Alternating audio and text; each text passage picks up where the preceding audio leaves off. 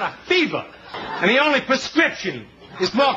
This yo, yo. is the Cigar Authority. It's the biggest helicopter leasing event in the Western Hemisphere since nineteen ninety-seven. The Authority. Like Kobayashi. On everything cigar. The cigar takes time. In. That's the whole key. And out of the cigar industry. It's in the hole. With your host. Hey, D-Man. David Garofalo. What, who are you, Julius Caesar? Who the hell is Julius Caesar? You know I don't follow the N B A. Mister Jonathan. I know who I am. I'm a dude. Laying a dude disguised as another dude. Barry Stein. Toga, toga, toga. And Chuck Morrison. sixty percent of the time, it works every time. It's time to light them up. Screw it, let's let them do it. It's time. It's a win-win for me. For the Cigar Authority. I gotta have more. Ah! It's in the hole.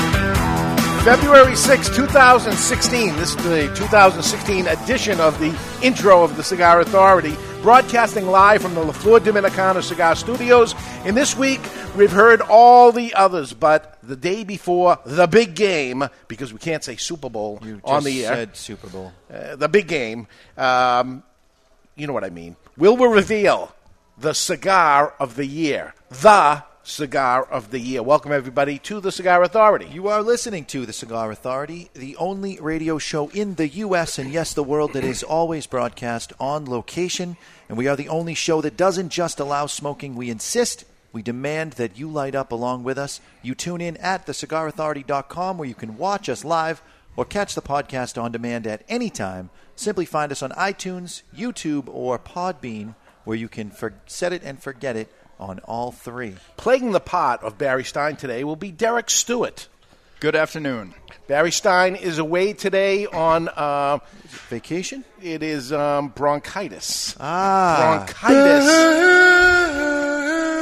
Barry Stein. If you're listening in, Barry Stein, get better. He's got bronchitis. Hard to be in the smoking environment, it smoking cigars, is. coughing, choking with the bronchitis. I've been there, done that. Uh, so Derek Stewart That's is... That's why you took a day off once. Once. You had bronchitis. It, w- it was full pneumonia. It was full pneumonia. Ooh. Probably because I waited too long to go through the bronchitis thing. So he's yeah. taking care of business, uh, so that's it. But big day for us, the cigar of the year. We wait all year for it. What is it going to be? And we're going to get that in the next segment. But right now, let's light up a cigar. And why not light, I would say, for the last time. We're going to light it. up the cigar of the year last year. For the last time. Technically, because the new cigar of the year hasn't been announced yet. This is still the cigar of the year. It is. And in just moments, it will no longer be cigar of the year. And I've I've said to some people before, you know, mentioned it. I smoke it often.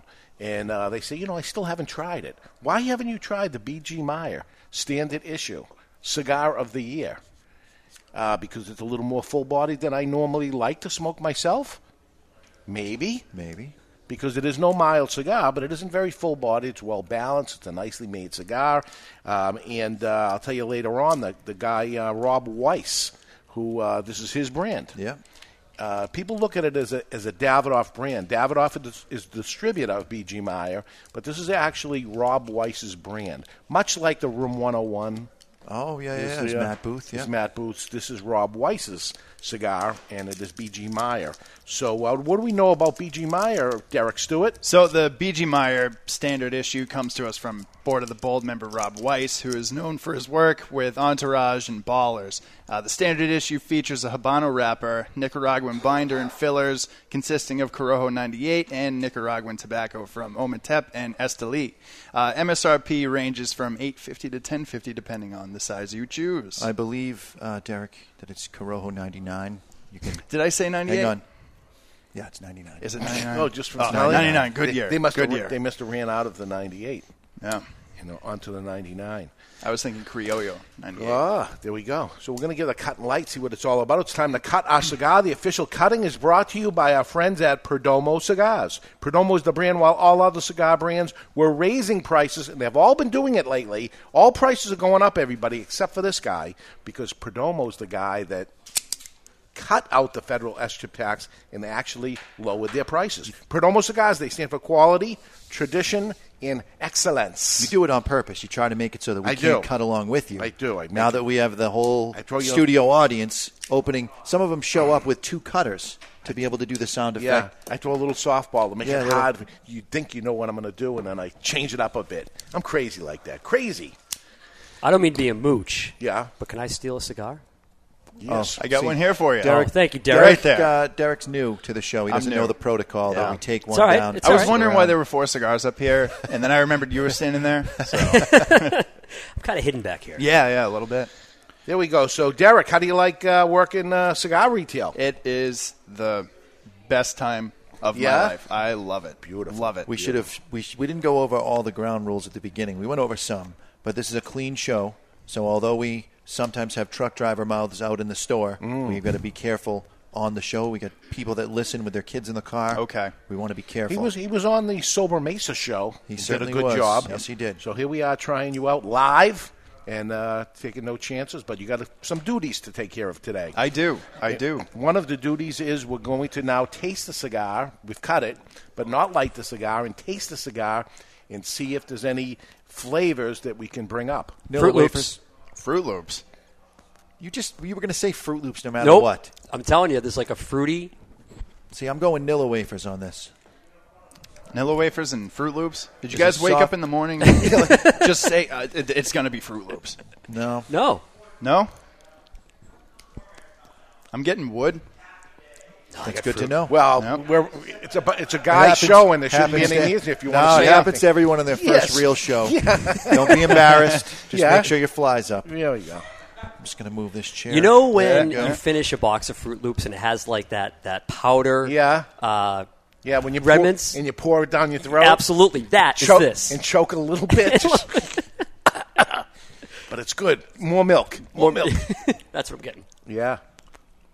It's a little chocolatey as well, I think. A little bit of the cocoa powder, like Nesquik. There you go. Still on Nilla wafers. You guys aren't going to mess with my brain. Dave? I don't know, man. Tastes tobacco. I, yeah, t- tastes like tobacco. It's a little sweetness to it. All right. You guys have heard of John Wayne, and you've heard of the Duke of Earl. Yes. Both go by the name Duke. Yes, because John Wayne's name was Duke, right? He was yeah, the Duke. The Duke, and then you got the Duke of Earl. But today we've got the Lotus Duke. It's sixty-nine ninety-nine dollars, but get this. You guys that have trouble keeping your lighter and your cutter together? Yeah, it's awesome. Flip out, real, full-size cutter, capable of Guillotine going cutter, all not a bullet the way, cutter. Guillotine cutter. All the way to sixty ring gauge. sixty ring gauge, guillotine cutter built into it. So you got a what a thirty dollars cutter attached to a uh, one hundred dollars lighter. You would think that the cost of this lighter would be well over one hundred dollars. Yeah. one hundred thirty dollars, say. Yeah. It's not. It's a triple jet lighter for sixty-nine ninety-nine dollars with a full-sized cutter built in.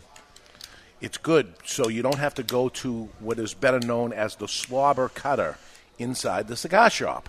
This is the cutter that is that everybody uses, including that guy that deep throats the cigar, pulls it out with that stretchy piece of, piece of um, stop. You're turning dis- Derek on God. disgust that's on it. You've seen it, Derek. I You've have. I have. After he puts it in his mouth and goes around his cheek with it, and I don't know what the heck's going on in there. Pulls it out. It's got that little stretchy bitches of spit attached to it, and then he uses that cutter. You know, I am so guilty of doing that, but with my own cutter, and sometimes I'll slip and I'll do it with other people's, and I feel horrible yeah. every time I do. Don't do it, man. It's I, gross. Yeah, it Next is, thing you know, you have is. bronchitis and you're, you're missing yeah, the show. Yeah. This wasn't Barry's, was it? This Maybe. cutter? No, this is brand new. Brand I just new don't want to get sick. But people you, are apparently put the cigar in their mouth and wet it, because I've asked the question, why do you do that? So that when they cut it, it doesn't fall apart. So they, they're moistening it so it doesn't get brittle and just fall apart. But if you have a sharp cutter, it's not going to. It's going to. Not only that, it. if you buy your cigar at a reputable shop, Humidify where the properly. humidity yeah. is in that range between sixty-two and seventy percent, you'll have no issue. Mm. You could go as low as fifty-five percent before you start experiencing any sort of cracking on the cap. Absolutely. So happy to see you here, Chuck. But you could have been mm. missing today, going to the Super Bowl, yeah. which is where you should be. But yeah. So you don't even get to go.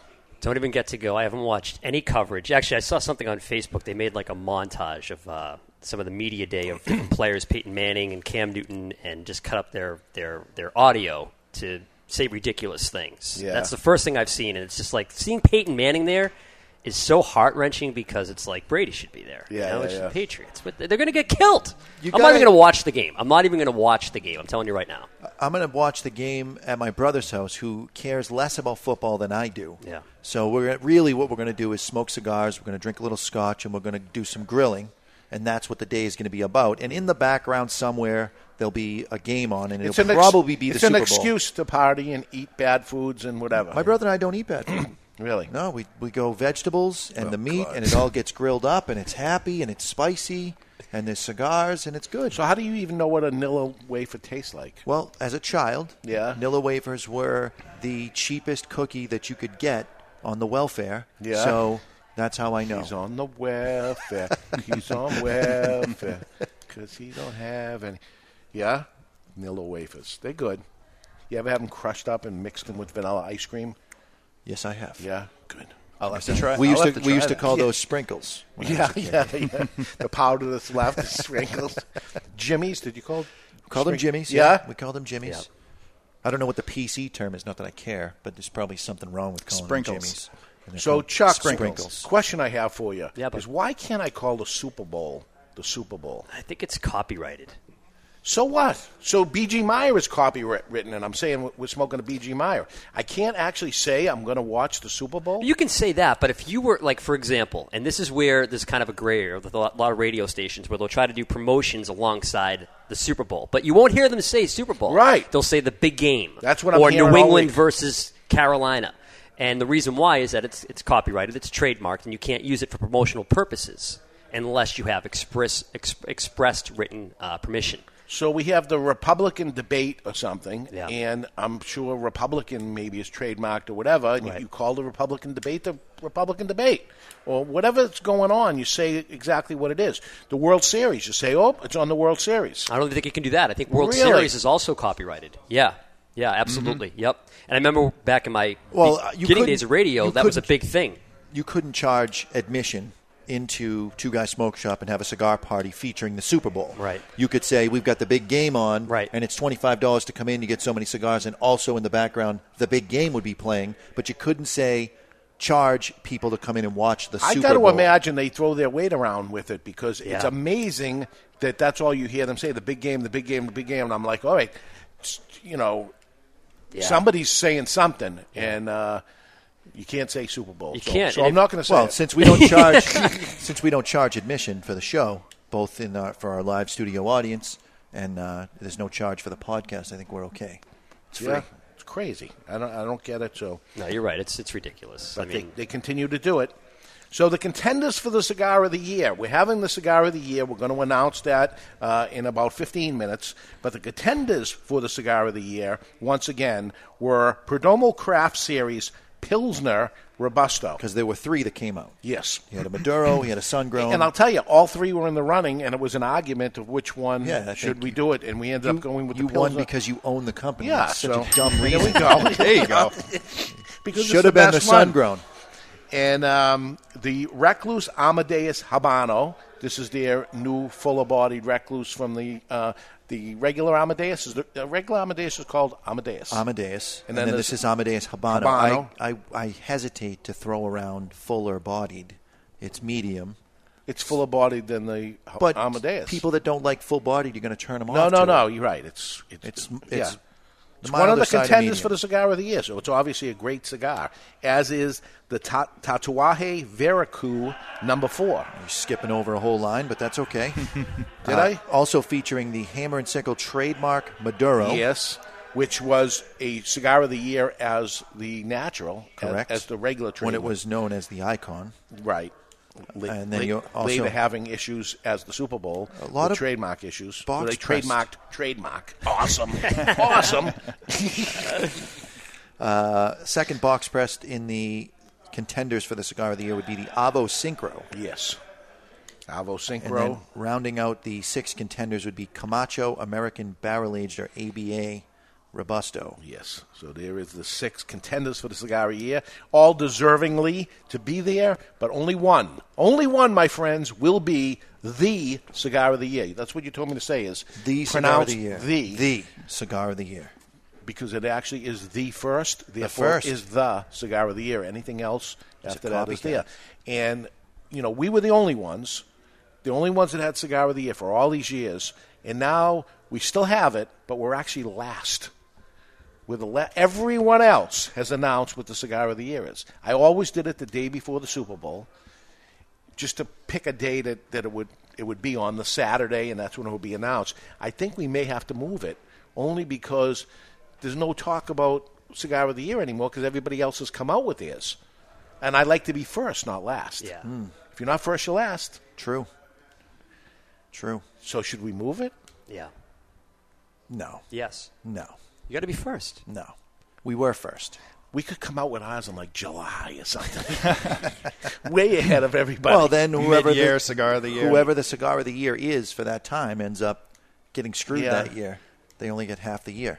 I like to make the whole year go by so that if anything happened in December or something, and lots of sales happen for every cigar shop in December, you can include those dates in. But we could do it on January first, nah. December thirty-first. Nah. All right. We'll talk about it. But I don't like to be last. We're, we're last. So you're going to change? Are, we are the I, first to do it, and yet we're the last one to make the announcement. It's the best. And I, and I think we're out of the loop here. Save the best for last. Save the best for last. Huh? Vanessa ah. Williams, nineteen ninety-two. Yeah? I think so. Yeah. Okay. Um, anyway, um, Duran's question of the week last week. What was that, Derek? Uh, last week, uh, boop, boop, boop. It's time for the question of the week, brought to you by Duran Cigars. When the question is asked, what are you smoking? The answer should be Duran. Duran combines the best quality tobacco fillers from Nicaragua and Latin America with their super premium Habano Criollo Colorado wrapper. Experience the cigars that get smuggled into Cuba. Duran Cigars.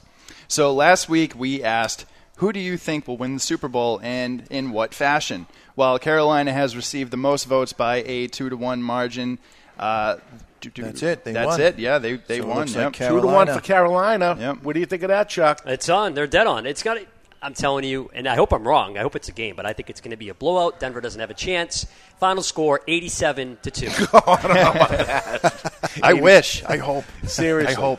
Uh, Gianna's in South Carolina, so we're voting for uh, Carolina only because she goes to school there. But uh, nice. That's my only connection. It's so, a connection. Yeah, yeah. It's the best I got. So I think the Patriots still win it, even though they're not there, yeah. and it becomes a whole nother gate. It's like a Donald Trump thing. He does go to the debate, and he wins the debate, right? Absolutely. Not there. So yeah. The Patriots win the Super Bowl. They didn't even play, but they automatically win. I love it. Yes. All right. Yes. All right. So uh, this week we wanted to know how old our listeners are. Yes. Uh, and we had several choices that you could pick from, uh, going from eighteen to twenty-one, twenty-two to thirty, thirty-one to forty, forty-one to fifty, fifty-one to sixty, and sixty-one and older. That, you should change that one to, to Dave or older. Dave or older. Oh. Okay. Dave Ouch. or so older. That's that's that's. Are you sixty-one yet? No, I'm fifty-five. Oh, God. Same I'm thing. I'm fifty-five. Same thing. And I act like a twenty-year-old.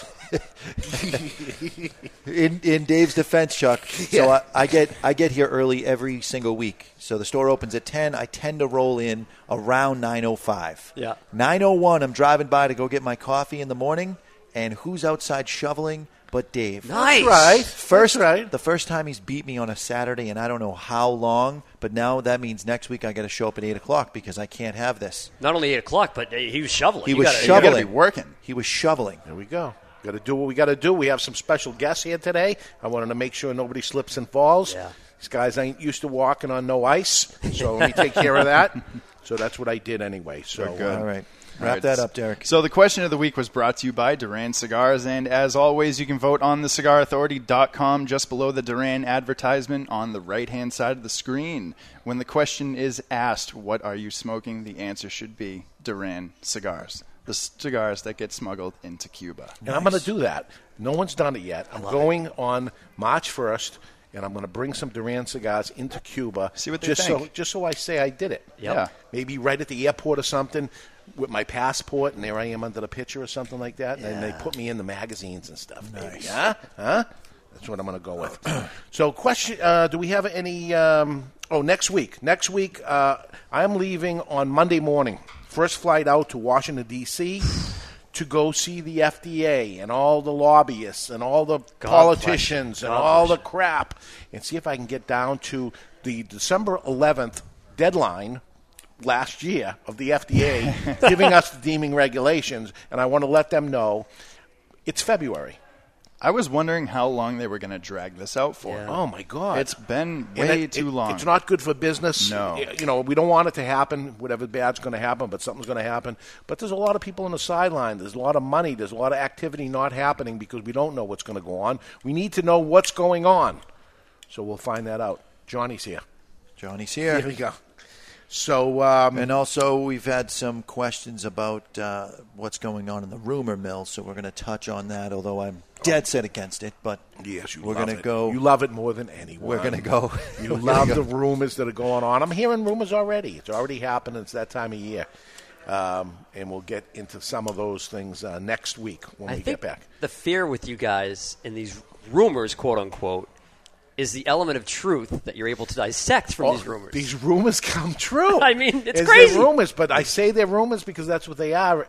They haven't come true yet, but right. I just know some of these things that happen in the background. There's movers and shakers. People are getting acquired. Things are happening. Yeah. You have as good a, as pulse on this industry as anyone. Yeah, it's a little in, it's a little industry, and word travels fast. So it's not me by myself, but we all hear it. I just have the nerve and guts to say it. There it is. I say what I think. And even when I say it's a rumor, it's a rumor. That's it. And uh, but You're mo- a little bit like Donald Trump. You can't be bought. Yeah. So that's how you're able to get away with it. Whatever. So we're going to take a peek into the mailbag. The following message was submitted through the Contact Us page of the cigar authority dot com. I know what you guys are thinking. Is it ever going to happen? It finally happened. Someone wrote something nice that isn't Rudy from Canada. Michael writes, "Gentlemen, just a note to say thank you, especially to Mister Jonathan, on his excellent presentation of troubleshooting lighters. Ghost. This t- type of value add will not only keep people coming back to your show or podcast, but generate even more cigar sales for your business." So what is Ghost? Remember last week? The thing? Yeah, I know. Can I finish the thing? All right, go ahead. "I know Mister Jonathan gets critical emails nearly every show. Just remember the old saying, denting a gold cup with a thrown rock does not decrease the value of the gold cup, and neither does it increase the value of the rock that was thrown. Thanks for all your hard work. Michael from Houston, Texas. P S. When I sober up, I will probably regret all the nice things I wrote regarding Mister J." There we go. So a little drunken email. So what's with that gold cup? Say that again. The uh, denting a gold cup with a thrown rock does not increase the value of the gold in the cup. Neither does it increase the value of the rock that was thrown. What does that mean? So you got a gold cup. Yeah. It's valued at three hundred dollars in gold. Yeah. You hit it with a rock. Yeah. It's not. It's still three hundred dollars worth of gold. But it's a dented cup. The, still three hundred dollars worth, worth of gold. No. Melt, melt it down. Melt it it's down for scrap metal. Yeah. It's three hundred dollars. Yep. But the rock isn't any more valuable. You didn't decrease the value of the gold, and you didn't increase the value of the rock by throwing the rock. So, so stop insulting someone, yes, yes, throwing stones, ah, insulting I get it. someone, all right, doesn't decrease their value or increase your value. All right. How much did you pay this guy? I didn't yeah. pay him anything. I didn't pay him anything. Finally, uh, Ghost. Remember, was uh, gassed, hang upside down, oxygen, spark, and timing. So you made sure that you had fuel. You bled it out properly. You've got the right mixture of um, fuel to oxygen by cleaning out those those jets and the air filters around it. You hang your lighter upside down to do all the bleeding. You make sure that you have spark if you're getting uh, zero lighting. And timing. Some lighters are temperamental. You're squeezing that button down a little slower if it's not lighting every single time. Letting the, the gas out and then the spark. Exactly. Yeah, as opposed to the spark goes before. You need to the fill the area with butane first. Mm. Yeah. Okay, so what's our thoughts of B G. Meyer thus far? We're not going to get through much of B G. Meyer because I think, no, we'll smoke the B G. Meyer right through. And okay. then we'll, we'll get to the Cigar of the Year at the top of the hour, but we'll bring our guests on to make the announcement when we come back. I'll tell you, you hit it on the head earlier when you said that it is well balanced. It is not all that full-bodied. It looks like it's going to be a powerhouse. And these are my favorite kind of cigars to smoke. They've got the most interest palate-wise for me. It looks like it's going to ha- pack a punch, but it, what it packs is flavor, yeah, not strength. This is a really good cigar. If it, it, it's not catching on worldwide or whatever's happening with this, you're missing out on this cigar. Try this cigar because the flavors are unbelievable. Barbecue-y, meaty. Yeah, yeah, yeah. It's a good, good cigar. A little I don't, Chinese pea pod in there. No, no Chinese pea pod. There's a little, just a little hint of vegetable. Green vegetable. I've been smoking these throughout the year, and yeah. the other thing I noticed was that they are very consistent. Yeah, uh, they're rolled very well. The construction's excellent. Uh, no problems on burn or anything like that. The draw is always a nice, soft uh, feel. Um, flavors instilled. Sometimes when brands have cigars that are their standard, and they go throughout the years. Things change, but since I've been smoking these, they have had that same flavor profile. Good cigar. Now yep. We're going to have Rob Weiss on the show. We're bringing him up. Awesome. And uh, we'll have, have a cigar with him. Barbecue Chinese pea pods all day long. How about the like beef and broccoli, Chinese food, beef and broccoli? Well, or beef and pea pods, right? Put a little barbecue sauce on it and you got it. Yeah. All right. All right. Let's go to break. When we come back, we have a special guest. Actually, two of them. We're going to announce the Cigar of the Year. Yes, you've heard it from the rest. Now you're going to hear it from the best, the original, the Cigar of the Year. You're listening to the Cigar Authority on the United Cigar Radio Network.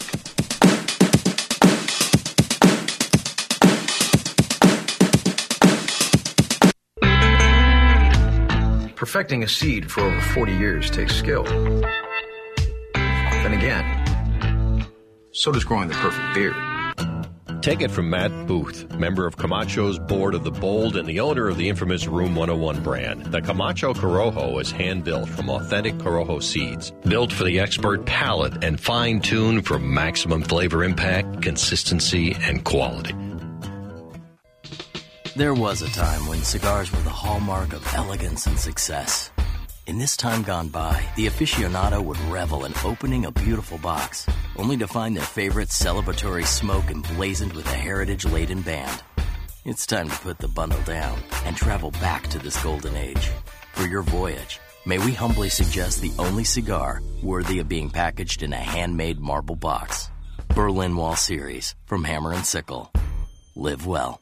It's an exquisite day here at the Jensen Estate patio overlooking the thirteenth green. And we're underway. Jim Jensen has chosen his favorite stick. The Diamond Crown number four by J C. Newman. See the way he holds the cigar, Tom? Mm-hmm. Excellent balance and heft. Ooh, he's eyeing the silky Connecticut shade wrapper, fermented twice for the smoothest, richest flavor. And hand-rolled by the Fuente family with a blend of six to seven distinct Dominican and Caribbean Basin tobacco leaves. Each lovingly aged for at least five years. Oh, now Jensen's lighting up the Diamond Crown. Crown. He's got a precision burn, Tom. Mm, those highly complex flavors with hints of dark chocolate really deliver, Bill. Yes, like all cigars in J C. Newman's premium Diamond Crown line. That'd be the highly rated Maximus and the Julius Caesar. Ah, now Jensen's settling in, rolling the rich smoke through his nose. Look at the satisfaction on his face, Bill. Oh, a thing of beauty, Tom.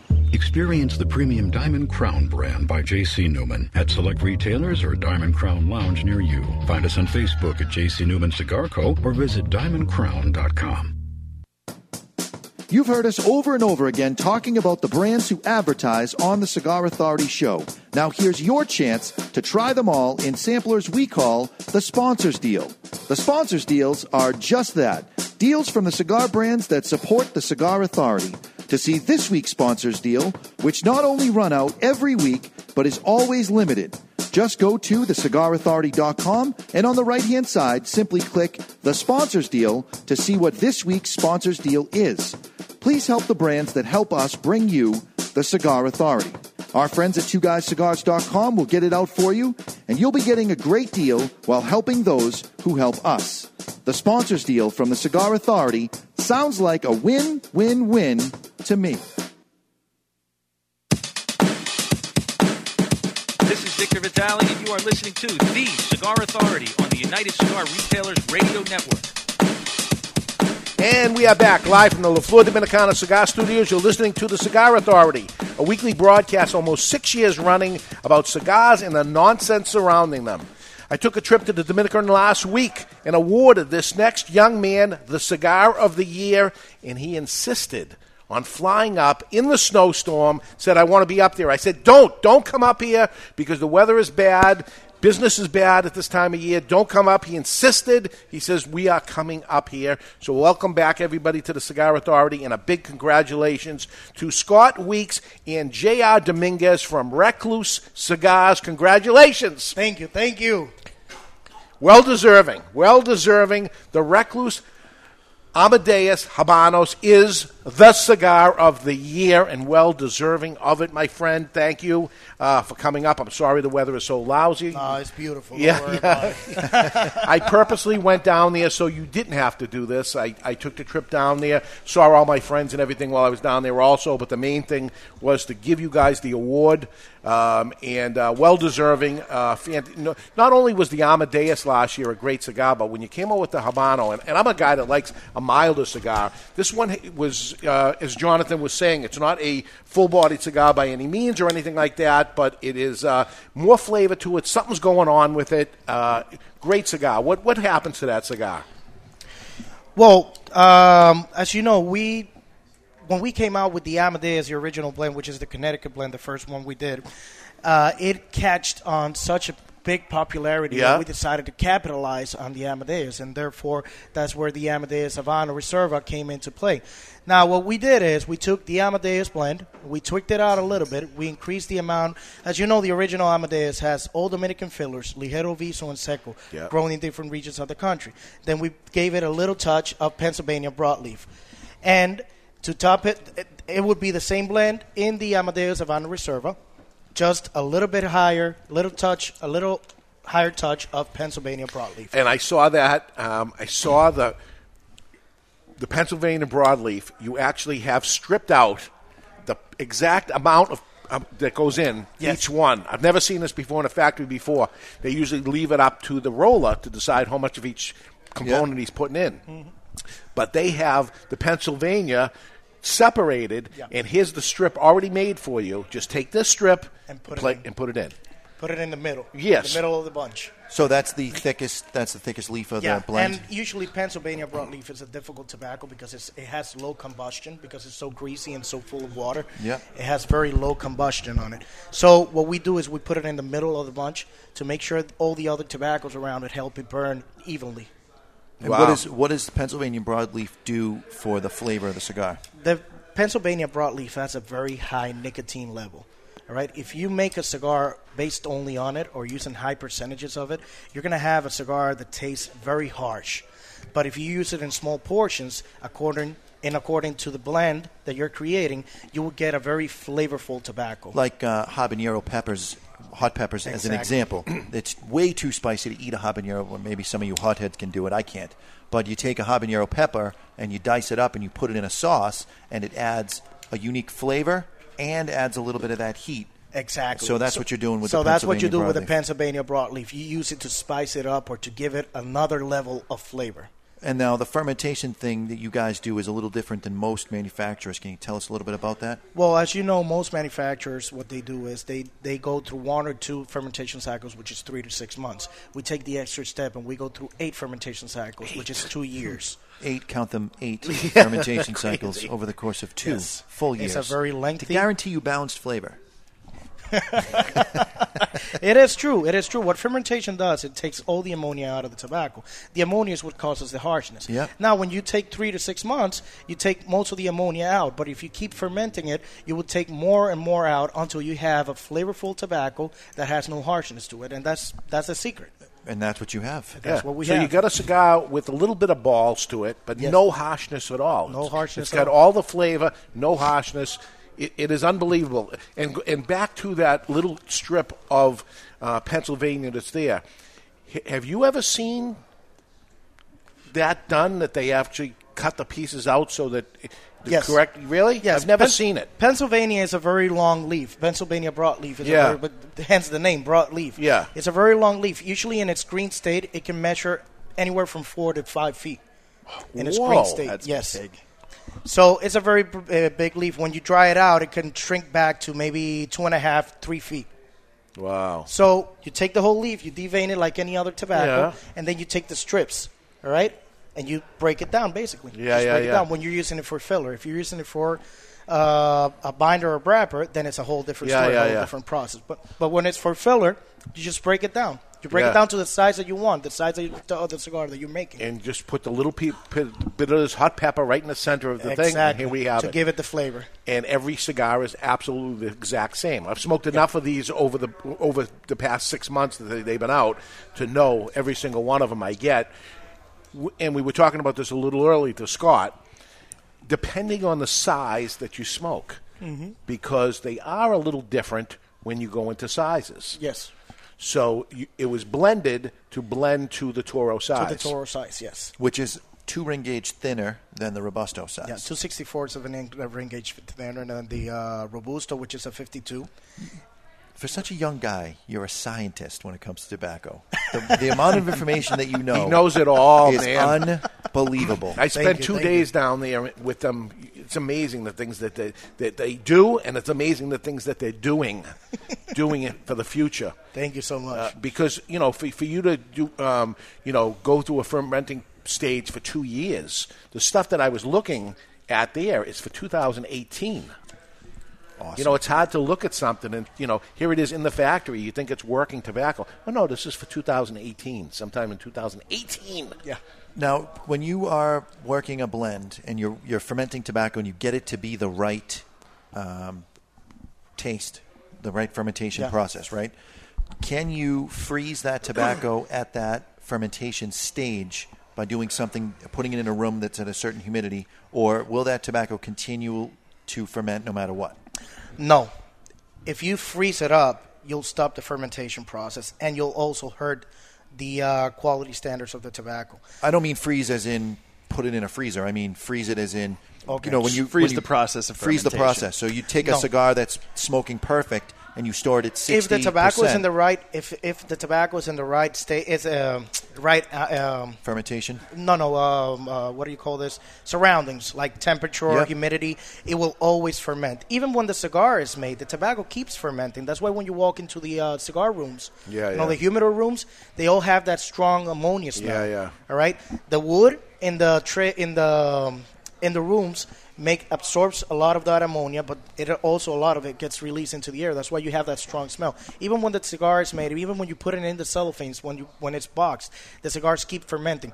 But because of the um, characteristics of the surrounding, it changes the amount of ammonia releases. Usually, when you have them on the beds and you have a seventy percent relative humidity around it, which is usually the uh, the case in Santiago, so we don't need to use any special equipment to re- regulate the humidity. Yeah. And then you have a higher temperature, a high temperature. Uh, in Fahrenheit, it would be around the eighties, nineties, right? The tobacco accelerates its process. It releases a lot of ammonia. Now, when you take it into temperature-controlled rooms, where the temperature is a little bit less than what you have outside in the warehouses where the tobacco is being laid down in the beds, all right, the process slows down, but it still releases ammonia. It always releases ammonia.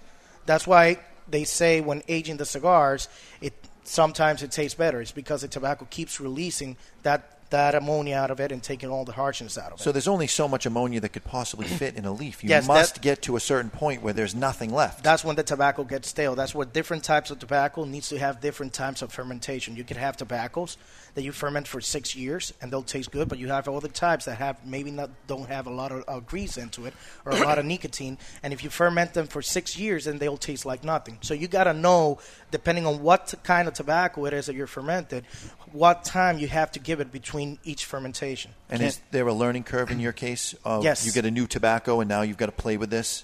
Well, you have a medium, right? You have, you know, if it's a Sumatra seed or a Connecticut seed or a Cuban seed or any kind of different seeds, you've got an idea. Okay. But every, remember, every crop is different. Every crop comes with different circumstances, and you got to adapt to that. So you got to regular be rechecking regularly, be tasting regularly to make sure they're at the right stage, but you don't let them go past that. Derek, do you have a question? Uh, I was just going to say, yeah, you can't let it go past the prime. Uh, yes. I, I've been into fermentation rooms, and the odor that comes from that fermenting tobacco is unforgettable. Uh, it's it's a very potent yes. smell. It's it, it will make you cough. Um, and I've had cigars that do have a little bit of that left over, but definitely not the not the Amadeus. Yeah, it's yeah. a very, very good cigar. Uh, two years, right?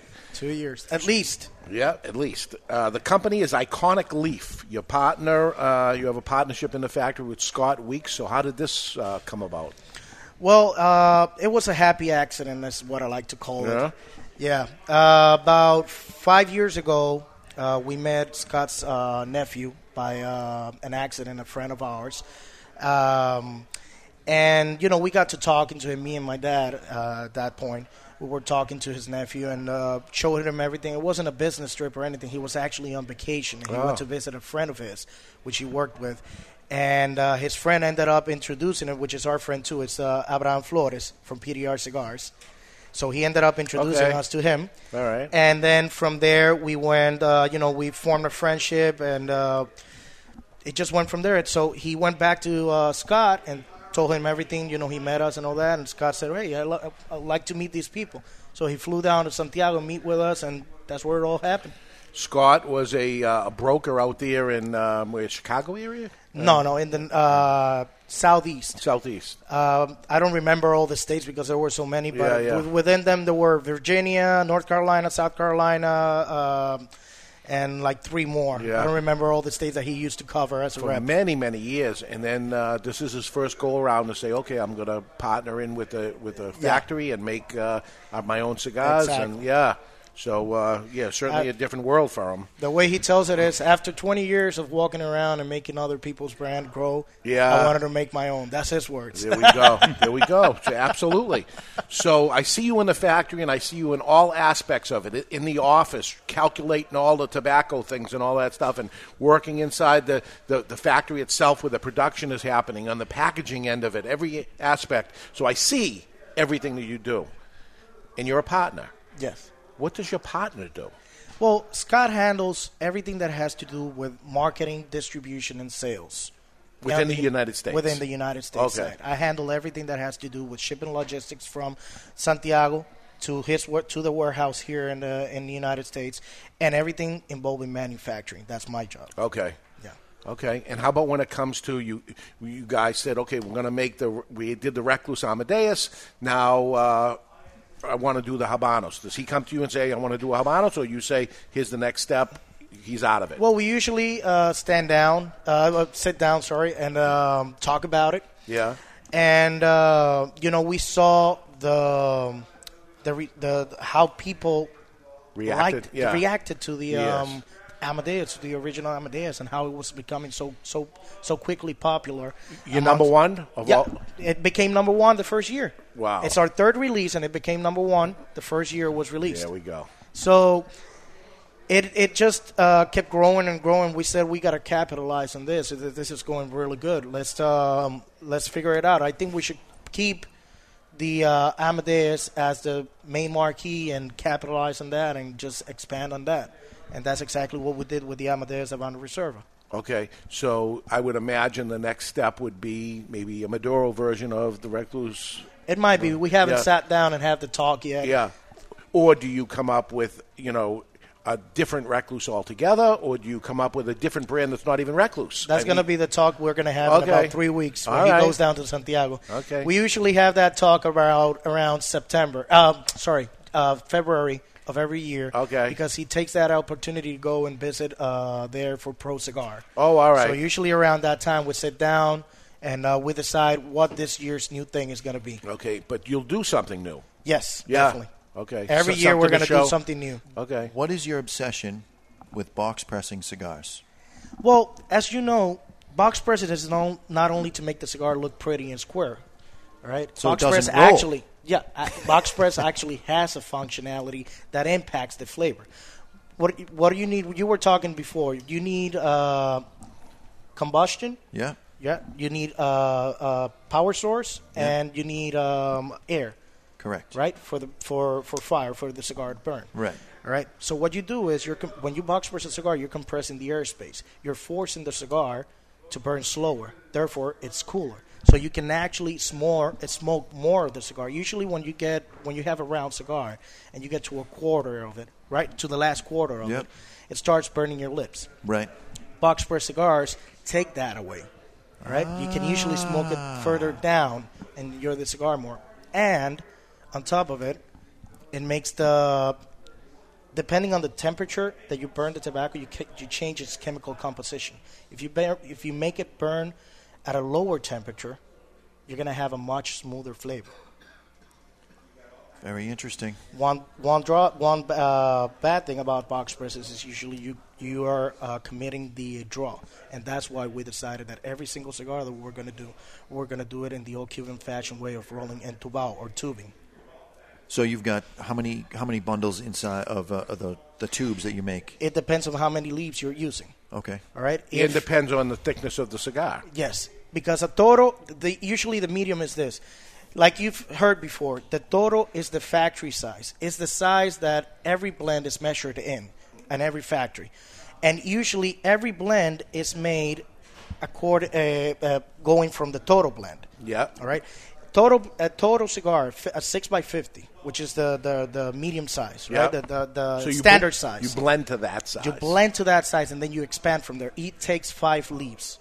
It doesn't matter what kind of blend. You can use one type of tobacco, you can use five different types of tobacco. It takes five leaves to do it. To make a fifty ring gauge. A fifty feet, a six by fifty ring gauge. Okay. All right? Why would the six inch matter? Well, sometimes you have short tobaccos. Okay. So if you have short tobaccos, you got to use more than one leaf. Okay. All right. So uh, you take the Toro size. You have five different leaves. All right. In this case, the Toro size would have five just different in channels. The, just in the bunch. Just in the bunch. Not counting the binder. No, not, not counting about. Okay. We're just talking about the bunch. Okay. All right. So you have five different leaves. You roll those into a little tube for the entubado rolling. In the Toro size, you would have five different channels, all bunched up together. Okay. And then you put a binder leafer on that. Yeah. And then you put a wrapper on that. So yeah. seven leaves. Seven leaves. Uh, and we know that there's a Pennsylvania in the center of it. Yes. So that leaves four other leaves. Are they all the same? No. No. That's... We have three different t- other types of tobacco, all Dominican fillers, from the, growing in three different regions and three different parts of the leaf. Okay. Let me guess, you're not going to tell us what those are. Yeah, it's Dominican Ligero, Biso, and Seco. One is grown in La Canela, the other one is grown in Villa Gonzalez, and the other one is grown in Tamboril. Yeah, good luck trying to put it together, though. You know, it's like a, it's like a great chef. I can tell you, here's my ingredients of it, and I'll try to make what I'm making. And it, exactly. It, it, well, you can have all the ingredients, but if you don't know in what proportion to use them, then you don't have anything. I mean, you can mix and match and try yeah. to get it, but still, it's a leng- lengthy process. So here's the bunch again. There's five leaves in it. One's Pennsylvania. You got a Viso, Seco, and uh, yes, and uh, Ligero. Ligero. There's three. So yeah. one of them has two. Yes. Okay. So one of them. Ah. Which which one is that? And there you go. Want to take a guess? Well, I'm gonna I'm gonna guess it's not Ligero because then you'd have a very very slow yeah, burning and, center. And mixed in the too much Ligero mixed in with the Pennsylvania will cause the same problems putting too much Pennsylvania broadleaf into right. it. So it's the Biso. Why the Biso? Because the Biso has the be- has a little bit of both the Seco and the Ligero. And it's the most aroma. Exactly. So you have so it has aromatic, flavor. Yep. And it has combustion. Remember, Ligero is used for flavor.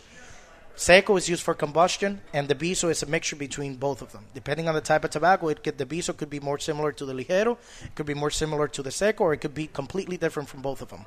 No kidding. Yes, sir. Scientist. Scientist. You're a scientist. So you got the regular Amadeus is mild. You got Amadeus Habano, eh, the Reserva, which is medium. Yes. So what about San Andreas? Just because it rhymes. Amadeus, San Andreas. No. Well, we're already using a San Andreas Maduro binder on the Amadeus Habano Reserva. Ah. That's the binder That's of it. the binder of it. So just flip the binder and the wrapper, and you yeah. got yourself Could you uh, do that? A whole different thing, right? Would you? Would you?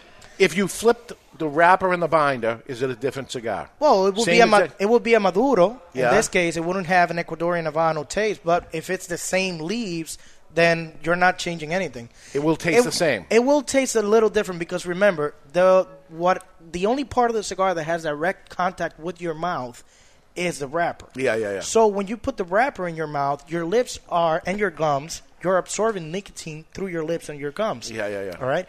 And the tobaccos will taste a little bit different. So in your mouth, it will have a little bit of a different flavor. But overall, it wouldn't change anything. Yeah, it's not going to be a, no, any no. dramatic thing of anything. No. But I bet people do it. I've had people do it. I say that because I know people do it. Yeah.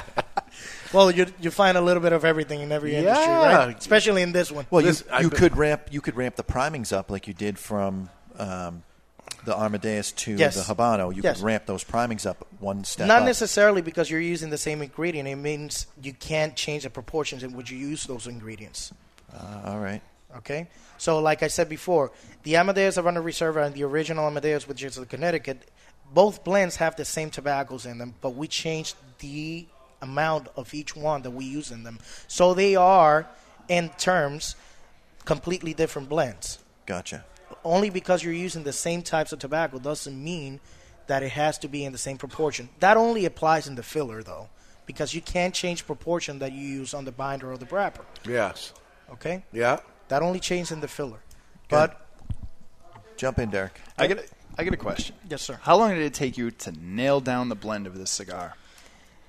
To be honest with you, we got it on the third try. For really? This one. Yes, sir. Oh, that's pretty good. We got it on the third try.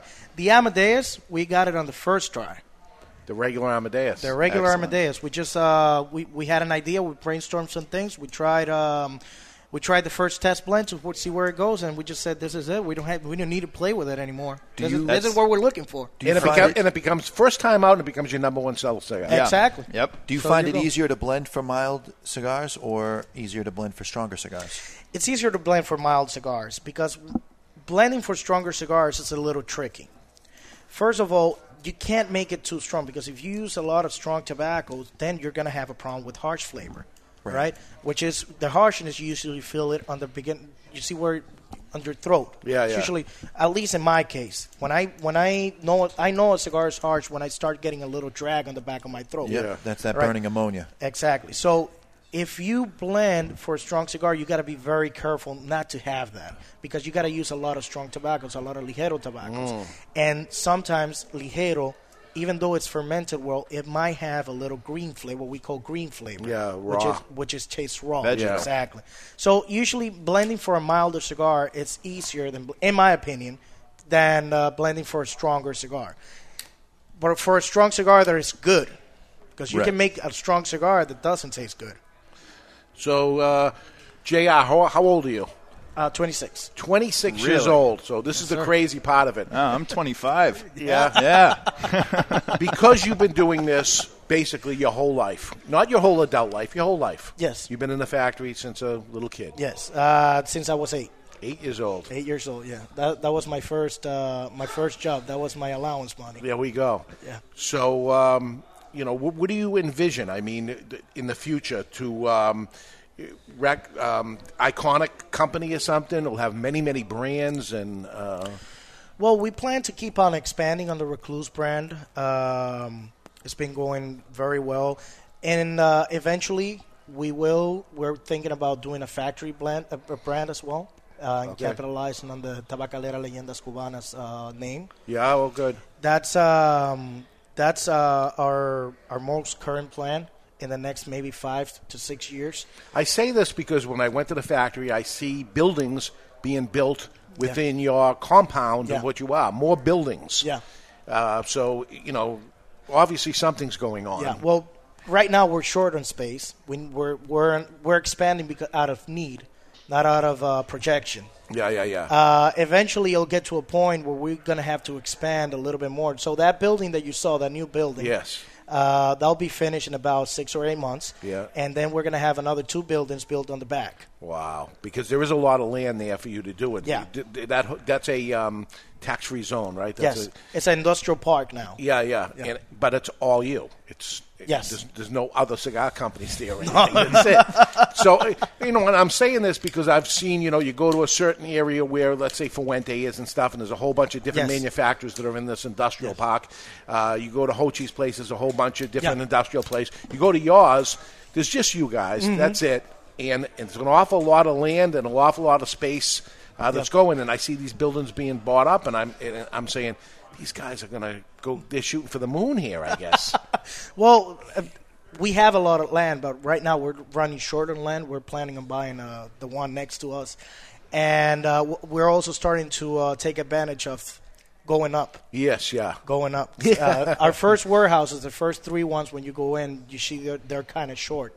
So yeah. we can't take advantage of that. We can't build like a mezzanini, yeah, yeah. which would be a fake second floor, to take advantage of the airspace. Yeah, yeah, yeah. So what we're doing with the new warehouses is we're making them high enough to have those mezzaninis built in. And after we're done with those, we're going to repair the ones in the front to and be able to do that there. as well. Yeah.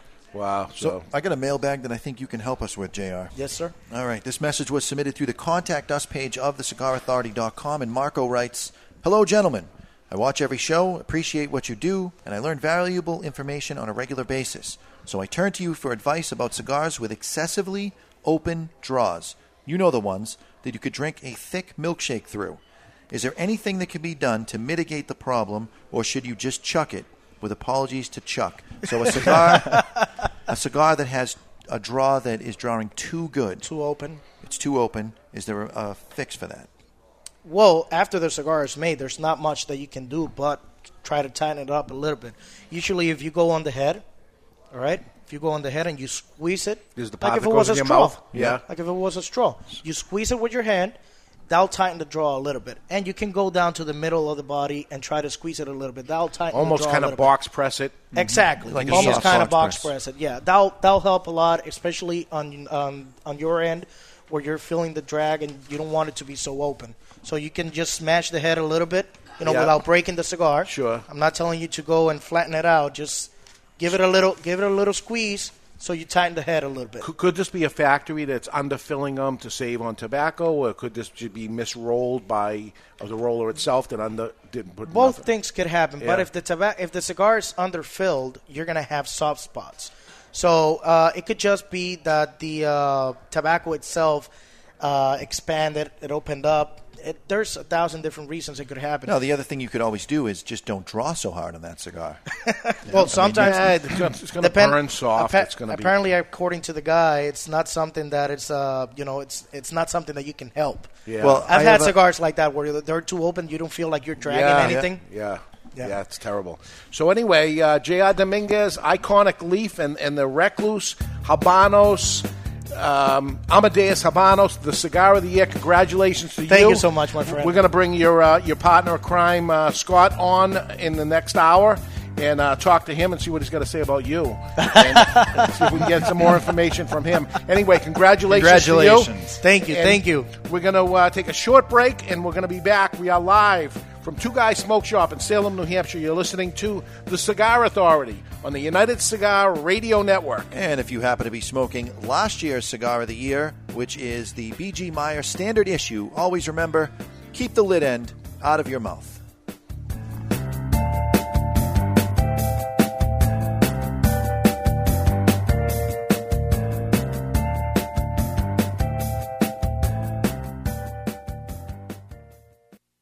I finally found a cigar magazine that I like. No, no, love. It's called Cigar Journal.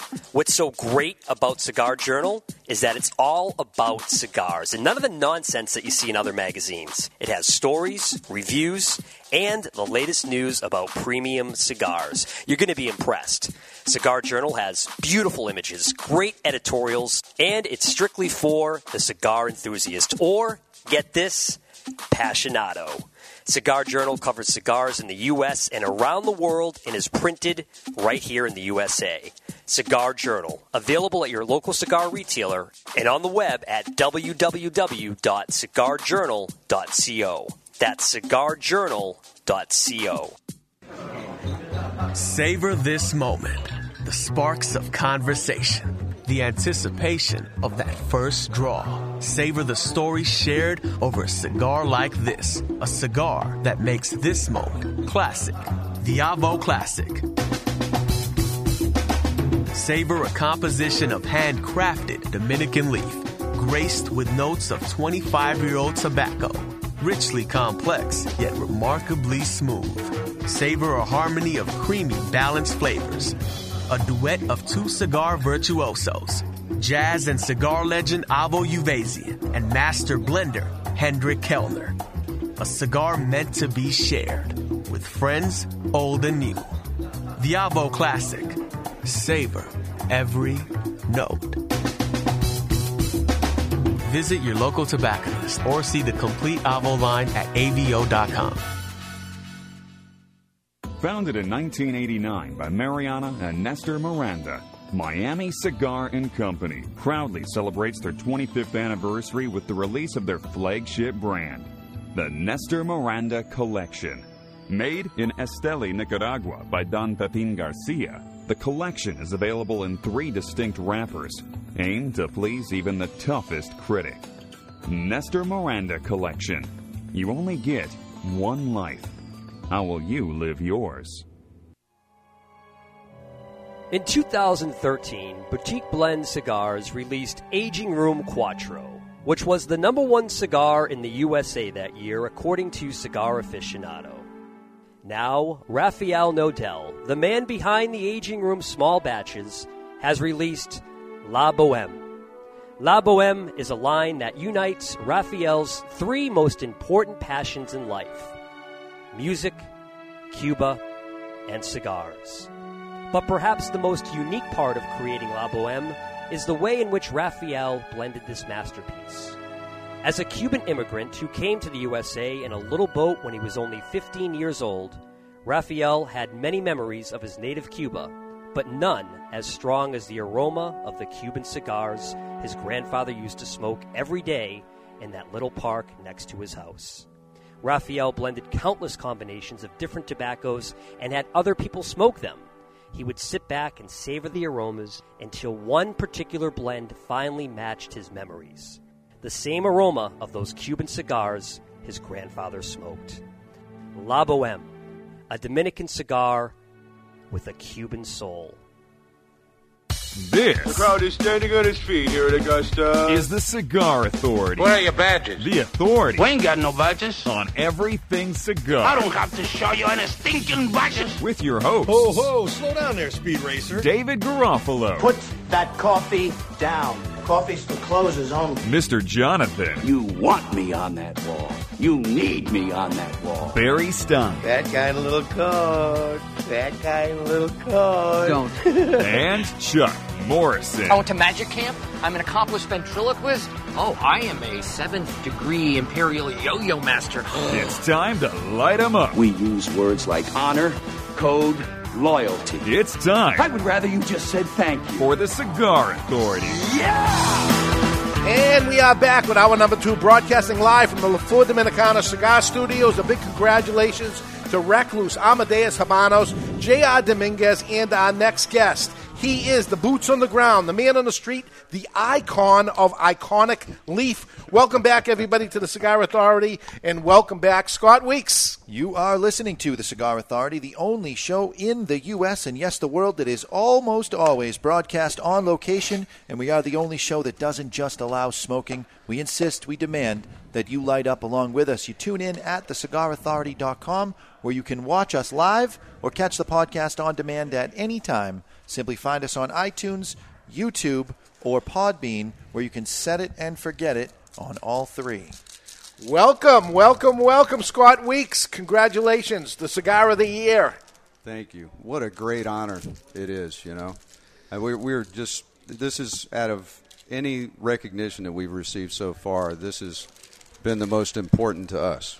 Because well, I hope it's the beginning of many. Yeah. Let me get, some, get a little I- something on your nose there. little, uh... Hey, I know how to grease the wheel, man. Come on. Now, hopefully uh, it, it's the beginning of getting recognition. I notice small companies, you guys, only a few years in the business, uh, don't get a lot of attention. And, and, and as you look through the big magazines, it's the big money uh, that's out there that gets the attention on it. And, um, you know, sometimes there's a great little microbrew beer that's fantastic. There's a great little winery that's fantastic. And in this case, there's a great little cigar company that makes a fantastic cigar that maybe is being overlooked by many, uh, and hopefully uh, this gets attention. That's the idea of it. It certainly got my attention. I was a big fan of the Amadeus, and uh, really right up my, my wheelhouse, and here comes the what appeared to me uh, the more fuller-bodied um, or more flavorful cigar that came in, and I actually, most people would think I would like the regular Amadeus, which I like, but I actually like this even better. It has more flavor to it. It's it's more uh, of the same, but more um, more flavors to it. It's a great, great cigar.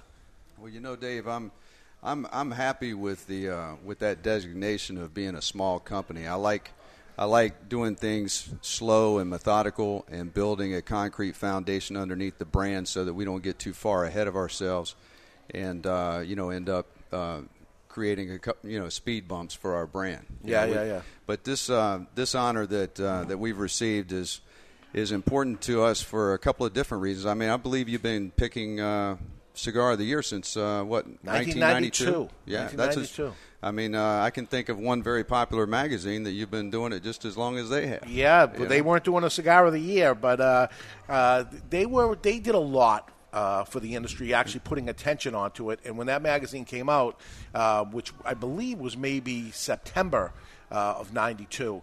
At the end of the year, I said, you know what? It's uh, uh, people are paying attention to cigars. Uh, maybe I'll create a Cigar of the Year, and I did, and did it every year since. And now there's lots of people that did Cigar of the Year, um, but uh, we certainly did it first. But uh, I don't know about best, but I think uh, when I, when I see what we end up picking for the Cigar of the Year, I noticed that publications, which are kind of slow on the uptake, they're not.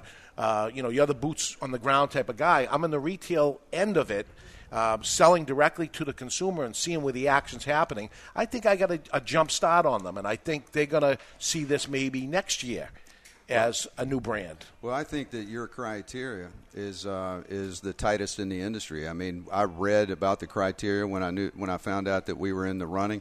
Uh, you know, I mean, it's several different levels. One is that uh, it's based on overall sales. The other is based on votes.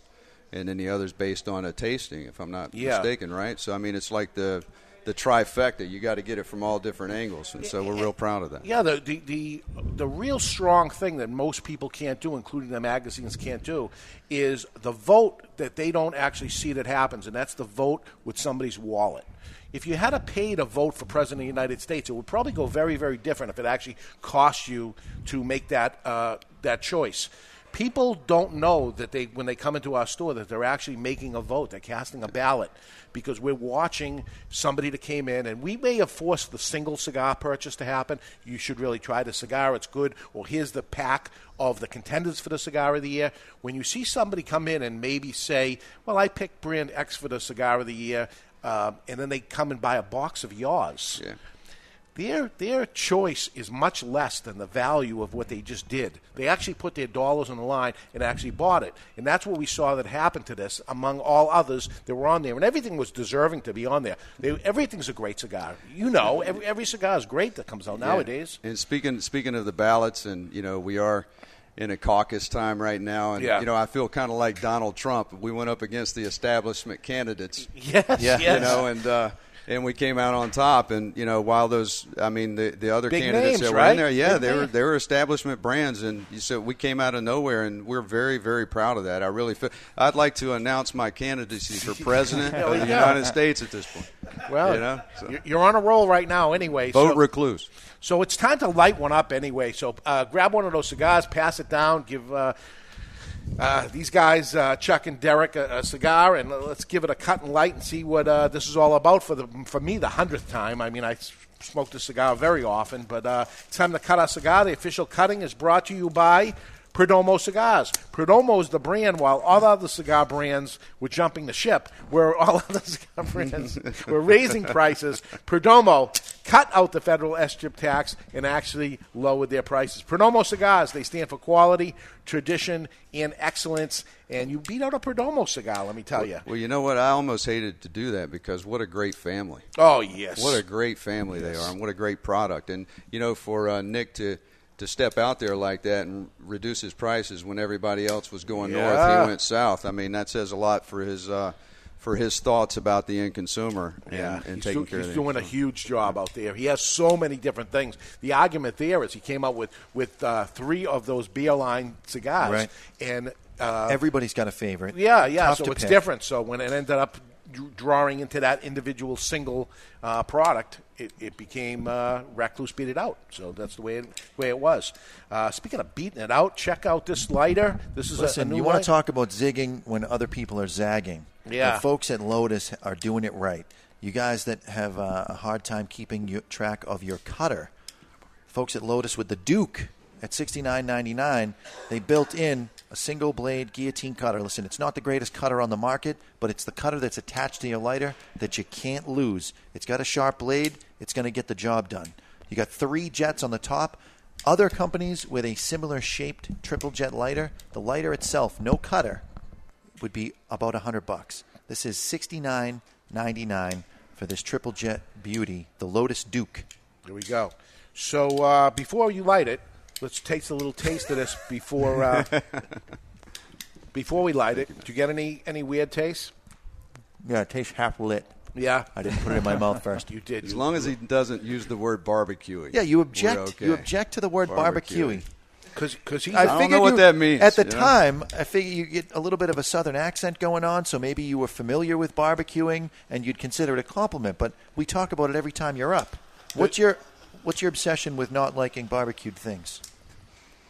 Well, well that's I love barbecue. But, but bar- barbecue has about a thousand different meanings to a thousand different people, depending on the way you cook it, what you put on it, you know. But they all think it's good. Well, you know what? Here's my thing. If you think it's good, then I think that you should use it as often oh. as possible. All right. I'm getting a barbecue-y flavor from this cigar right now. Little you know, southern, barbecue southern has barbecue. Yeah, you know how barbecue has a little sugar to it? Mm. A little brown sugar, yeah. Yeah. yeah. Mm. That'd make a bulldog snap his chain right there. There we go. So we had um, we do a thing called the care package where we send out um, cigars to five hundred one people uh, that joined into our care package. This is one of the cigars they got. They didn't realize it was going to be the cigar of the year. We knew it was. We sent it out. So all the people that are listening in, five hundred one of you, hopefully lighting the cigar at the same time we are, and enjoying it, and uh, get into uh, the taste profiles as we get into it. I don't know about barbecue or anything, but um, one of the questions Jonathan asked earlier in the show, somebody was talking about a cigar that draws really, really good yeah. because it was underfilled. It drew actually too good. Or maybe the cigar should have been box pressed. Well, here is a very, very firm cigar. I mean, this thing is feels like it's hot as a rock, but yet the draw is so, so easy. This has to do with the rolling method of the cigar, right? Yes, it does. Um, there's two different ways to roll cigars. Uh, ninety-five percent of the worldwide factories, they uh, roll with a method called bunching, and that's taking the filler leaf and you fold it back and forth like a road map. I'm sure some of you might remember what road maps are. I sure I mean, do. We don't see them too often yeah. anymore.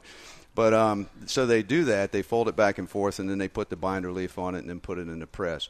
What we do with every cigar that we make is we do the old Cuban tradition of true entubado, or some of you may have heard the term entubar. Both of them mean the same thing. It's basically taking each leaf of the filler and rolling them individually.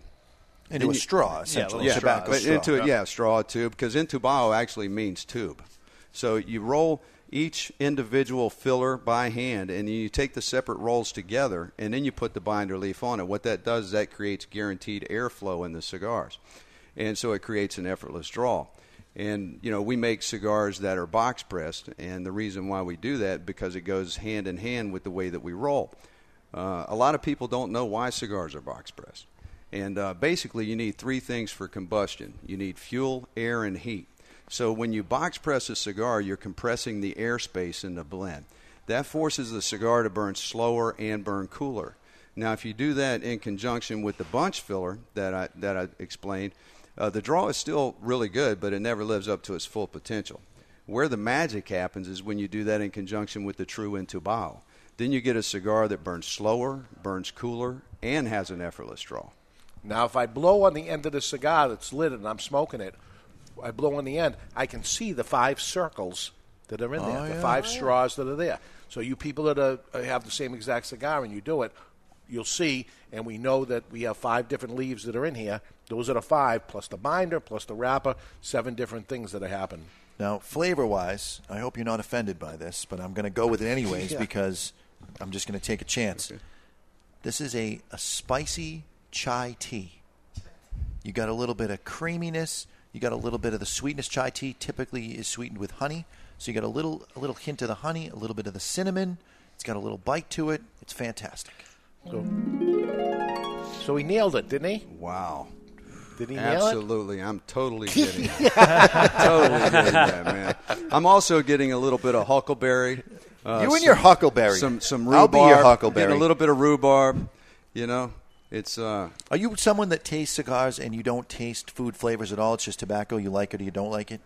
Basically what I uh, – yes. Uh, I, uh, I, I look for some nuances, uh, you know, a little bit of coffee, uh, maybe some uh, some cracked pepper. Uh, but what I generally blend for is to where I can get several different flavors to be on the fifty-yard line together and create a cigar that has flavor but doesn't have the baggage that goes along with it. We want everybody – we don't want people when they get off of work to come in and light up one of our cigars and go back to work while they're smoking it. That's not what cigars are about. What we want people to do when they get off of work and they come and light up one of our cigars, we want them to go on a mini vacation. Yeah. So we call our cigars mini vacations. It is. That could yeah. be your next Vitola. I'm having yeah, a mini, mini vacation, vacation right now. It is. A, it, fantastic. Look at, yeah, look at the smoke production. Look at it. Yeah, the draw is easy and plenty of smoke ends up coming out. So I was in the factory. I went down there to present the Cigar of the Year award. I'm sorry that you weren't there, but they didn't know I was coming, so uh, they, they got word to you anyway. Uh, but I was watching the production that was going on there, not only the production of the cigars that they were working on, the, the endless amount of tobacco that's stored there because you're waiting two years before you use the, the tobacco. They're, they're fermenting tobacco, and this is the tobacco that's being used two years from now, along with buildings that are be, being built. Uh, this this thing, you know, is it looks like it's going in a in a big direction. Well, first of all, I'd like to know, where's my trophy? Because I, I dropped it off at the factory. I know you did, and J R sent me a picture of it. And um, you know, I said, I said, J R, I said, I want, I want a trophy. He said, no, you can't have it. It's mine. And I said, well, I'll come get it when I get to the factory. He said, well, it'll be hidden very well by that well, time. Well, in so, fairness, I believe uh, at the anniversary party, you got the guitar. I got the guitar. So he gets yeah. the trophy, is how, how I understood it. But the, I thought the tro- the reason why I went down there is I thought the trophy belonged in the factory where the cigar comes from. I know, but I'm a selfish. It, w- it would have been easier for me. I'm, I'm, I'm he wants selfish, it on his mantle. It would have been easier for me to drive to Virginia or fly to Virginia, believe me. Yeah, I, did, I just want to pray over it, you know, on a yeah. regular basis, you know. So the uh, and but, it's made of glass. It's not like it's something you can uh, walk around with and bang around. So it's right. gonna. It's heavy. It's heavy. Got heavy. Some weight. So I'll, I'll take it and have a wax mold of it, and then have somebody do a uh, a, a, a casting of it, and then I'll have one for my office. But uh, back to your original uh, statement about the fermentation. Yeah, uh, the um, you know, every leaf of tobacco in the world has ammonia in it, and the fermentation process is a process of bringing that ammonia out. Uh, you know, a lot of factories ferment anywhere from one month to six months. Some of them go up to a year. But as far as I know, we're the only factory in the world that ferments all of our filler and binder for two years. Okay, now we can't really ferment the wrapper for that long because the more you ferment, the darker the leaf gets. So we don't want our Connecticut looking like a Maduro. Yeah, you know? yeah, yeah. So, but we ferment all the filler and the binder for two years. So what that does is, it, it first of all, it enables us to use some leaf that not a lot of other people can use. But secondly, it gives you all the flavor of the blend, with none of the baggage. Yes. You know, you could have three or four of our mini vacations a day, and then you still like might think, hey, I'm going to take another vacation. Yeah, we do. Absolutely. You know? That's what I love about so. certain cigars is one that I finish, when I finish smoking it, I want to have another one, as opposed to some cigars, full-bodied cigars, something with some harshness in it. I'm one and done. I'm done smoking. That's it. I've done it on the show where I try to put the, the I know I'm going to find it uh, too strong for me, the, the second cigar of the show. And it, after that, I'm done for the day. And I usually smoke four or five cigars a day, every day. But if it's if it's a strong one, I'm done. As a retailer, I actually want to sell cigars to consumers that after they finish the cigar, they want to have another one. There's a little greediness in there, but that's how cigars should be made. Yeah, some of the cigars that really, um, you know, you you know what you're talking about. You know, you probably could go in the bathroom and turn the light out after you smoke it, and you'll be glowing in the dark. Yeah, you know, so um, they're out there, and people like them, and that's yeah, okay. Absolutely. We, we carry them, we sell them, and uh, you know, there's a customer for everything. Absolutely, but um, there's nothing wrong with a cigar that has plenty of flavor, has some strength, but it's not something that you're one and done. you want another one. You could smoke these consecutively without yeah. having any problems in the flavor department. Yeah, I save on butane. What I find, yeah, I just light one off of the other. Yeah. Yeah. I don't have to worry about it. What I find interesting about this one, and we do blind tastings with each other all the time, where you take the band off and you smoke the cigar. Obviously, there's only a handful of box press cigars that come in at this shade, so that's that's easy. But the flavor on this is not all that Dominican. It's difficult to place yeah. the country of origin when it comes to the, the fillers and the flavor coming off this. Well is there said. a secret to that? I feel like it has the dryness of Dominican tobacco, but the the flavor doesn't resemble your typical Dominican tobaccos, for me anyway. Yeah, it's a Nicaraguan cigar. Yeah, yeah. You, guys, you guys hit the nail right on the head. Every event that I do, I get people come up to me and say, what part of Nicaragua is this yes, cigar? Absolutely. You know, where is your, where's your factory at in Nicaragua? And I'm like, you know what? Our factory's in the Dominican. That's where the four walls and the roof is, but we use leaf from all over the world. The secret to to, to making a cigar that has a lot of Dominican uh, composition in it, uh, get that kind of nuance that you're getting out of it, is in the fermentation. It's in the fermentation. The only thing is, is that fermentation is just so time-consuming and so tedious. I mean, you have to take the, the polones, which people, for those of you that don't know what a polone is, it's a, it's basically a bale of tobacco, and you wet it down, and you have thermometers that go in the center, long thermometers that are about thirty-six inches long. They go in the center of the bale, and you, once the, the the center gets to a certain heat, then you have to start flipping the bales and everything, and then you wet them down. And it's then a compost the, pile. Exa- yeah, and then the moisture evaporates out and starts bringing traces of ammonia out with it, and you keep flipping them, and you keep tending them, and you keep doing and and that's why nobody else really wants to do it. It's just too time-consuming, but you know, one to six months of fermentation is completely adequate. We just take it to another level. Yeah, I'll say. I'll say. Yeah. So uh, at the factory, I saw your, your, your partner, J R, running around. He's doing paperwork. He's in the rolling things. He's looking at the tobacco. He's checking stuff in. He's working like a dog, to be honest with you. I was there for two days. You never stopped. I ate lunch, but you didn't. You kept going and going. So my question is, what do you do? You weren't there. I call I call I, I call him three times a day. Yeah, you say, did hey, call. J R, what are you doing? Yeah. What are you doing? You know, here's what he does, okay? And he's probably going to hate me for this, but uh, what he does, the only way he gets any peace in the factory is he goes into the throne. Okay? Ah, uh, yeah. So he goes he goes in he sits in the bathroom in the office. He'll be in there for an hour. Okay? I don't know how he does it, but he sits in there for an hour and he replies to all his emails. He, you know, gets on social media, whatever it is he, he can does. Be left alone in there. And, and, no, and nobody bothers him because they're not that stupid to try and, yeah. you know, because it's not safe, you know. So it's where some of the best ideas yeah. come to life. No, but yeah. you, you are the boots on the ground. You're the guy that's going to cigar shops and saying, put our cigar in, give us a chance. Um, and they should give you a chance, right? It's, absolutely it, it, should. Uh, not only a great product and, and price right for the consumer, uh, but something that when we place the order for the cigars, we get them. Yeah, it's it's not a back-ordered problem. It's been uh, you know right across the board on all your stuff. Uh, everything's been readily available. Uh, I hope that um, uh, the Cigar of the Year and that other shops that are listening to the show, and a lot do, uh, are hearing it, and we get somewhat of a difficult Uh, issue because uh, you grow that dramatically. I, I hope it happens, but not too dramatically, because the important thing is that the consumer likes the cigar and wants availability of the cigar. So waiting two years to um, ferment it and go through this whole process um, could, could be a dangerous proposition. Yeah, you're setting yourself up for, for danger. Yeah. It's, well, fortunately, we have, um, we have a family tie-in.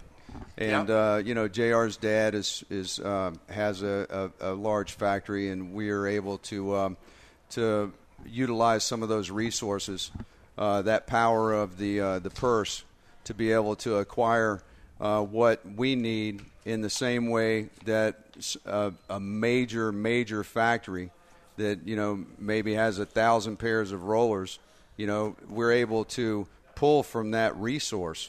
And so that's why we're able to get some of the best leaf in the world. We're able to ferment for two years because we're able to pull to pull from from that resource, yeah, which is yeah. very valuable. You know, I don't know if we could do it if we didn't have that family tie-in, right? You know, the way that we do it. Yeah, and he's been doing it for a lot of years. Yeah. He's got he's got it going on, that's for sure. Chuck, you ready? Let's do it, baby. Well, you're enjoying life till its fullest. It's important to be debonair, and how to be more gentlemanlike and debonair is gentleman Chuck Morrison. Do you need a gentleman? Gentleman. I'm a gentleman. You need a gentleman?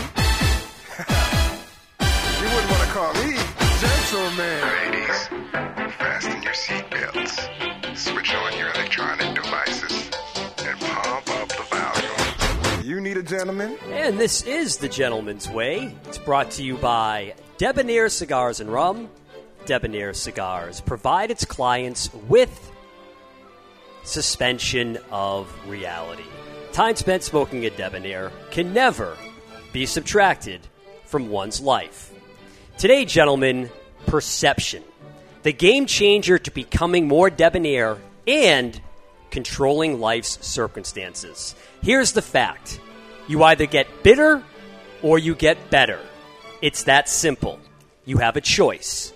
You can either take what's been dealt to you and allow it to make you a better person, or you can allow it to tear you down. It ultimately comes down to perception and how you perceive and respond to things. The choice does not belong to fate, my friends. The choice, gentlemen, belongs to you. That's The Gentleman's Way. It's brought to you by Debonair Cigars and Rum. The question always is, gentlemen, are you debonair enough? Yes. Yes, I nailed it this so time. So you must know Phil Zangi, Debonair Cigars. Yes. Right? Yes. So uh, last week we reported the news that uh, Debonair Cigars is moving their distribution from themselves over to Swisher International, Drew Estates. So um, I think that's a very good move. Yeah? Hmm. Okay. I, I, I, I talked to Phil after, and he's certainly going to get the placement for it because uh, moving that he, he has – boots on the ground, basically. He has, they have a, a, a big uh, staff that's out there. Is there any consideration for you guys to uh, have some sort of big distribution partner or anything like that to get your cigar in more places? Because it's it's really you. I mean, do you, you have a handful of guys that are working for you? Well, um, we yes, we do. We have uh, sales reps out on the road. And, uh, you know, as far as... Um, you know, the debonair with the uh, Drew Estate, I do think that that's a good move. I think that Drew Estate puts a lot of energy behind what they do. And a lot of times, you know, I've told people that when companies put their brands under somebody else's umbrella, that it's usually a mistake because it ends up in the back of the book. But, right. But Drew Estate hasn't followed that planogram. You see what they did with Hoya de Nicaragua. Correct, yes. And they really pushed it and got behind it, and I think that they'll do the same thing with Phil's uh, yeah. line. And uh, but as far as ours go, you know, in the beginning, we kind of wanted, um, you know, J R and I basically, we create everything together. That's what we do. The Aww. blends, everything's done together. We no, do I was trying to get some information. He says, no, yeah. when, you, when you come down to the Havana Fest, um, the, the Dominican Festival, you're going to yeah. uh, decide what you're going to do together. Yeah, exactly. Okay. Yeah, that's what we do. And uh, All right. But but in the beginning, you know, we wanted everybody to. Um, I kind of wanted to stay under the radar on the whole situation because I wanted uh, J R to be out in the front, and you know he's he's the he's the guy he's the guy that makes the cigars, he's the guy that, that controls everything, and he does it. He he is amazing at what he does. To be twenty-six years Absolutely. old, unbelievable, and to do Absolutely. what he does, and to, and his work ethic is, like you said, yeah. is un, is unrealistic for somebody that's that's twenty-six years old. So we we have a really good friendship, relationship, family type relationship. And we've done so many great things together. But to answer your, your other question is that um, at this point, and as far as I can see forward right now, I, it's really I don't feel like it would be in our best interest to put ourselves under somebody else's umbrella because of what I said earlier. We don't want to get ahead of ourselves. Mm. You know, we want to keep building the foundation from the ground up. We want to make sure that every cigar that we make is perfect.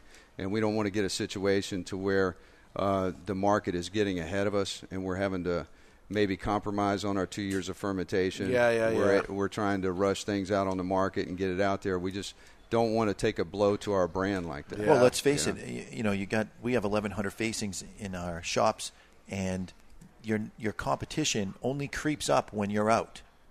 That's it. Somebody's on your cigar and they like your cigar. that's it. That's the that's the cigar they want to try. Right. Maybe they try one or two singles, but they always go back to the one that they like. If you're out, they don't have a choice. They're buying cigars that day. A very, very smart move to keep your production slightly ahead of your sales. Exactly. Very you smart. know, you can't sell out of an empty wagon unless you're selling wagons. You know what I mean? So there we go. You always so, got the good lines yeah. anyway. So uh, thoughts on the uh, Recluse Amadeus right now, guys? What do you think? Uh, um, it's a it's a mouthful of creamy balanced with spicy, and it goes back to the creamy and it goes back to the spicy. So I'm going to stick with my initial flavor profile. It's chai tea all day long. Obviously. Obviously. Let's have a little trivia question. Uh, Rock Me Amadeus. Yeah. Who sang it? Oh, we were talking about that down there. Falco. Oh, yeah. There you go. You got oh, it. Oh, my wow. God. Wow. You're the man. I was looking for some trick Falco. question. It's obvious.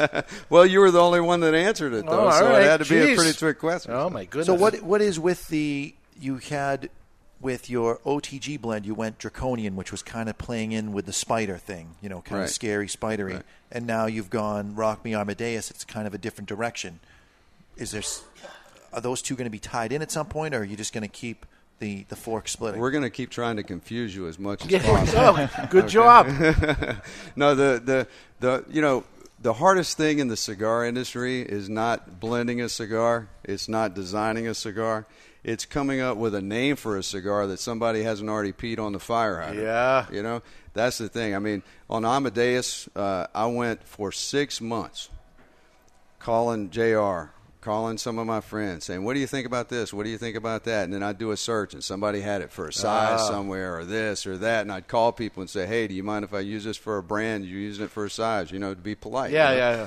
And uh, finally I just said, and one day it just came to me. I was listening to some music, and I started, it was classical music, and I started thinking, wait a minute. Oh, from Amadeus yeah, Mozart. Yeah. Way back. So okay. I started Amadeus, and it hit me, you know, and we uh, we filed for the trademark. We got it. And, and, and interestingly enough, uh, we had to get a release from uh, the attorney got had to get some kind of release from France for us to use the name.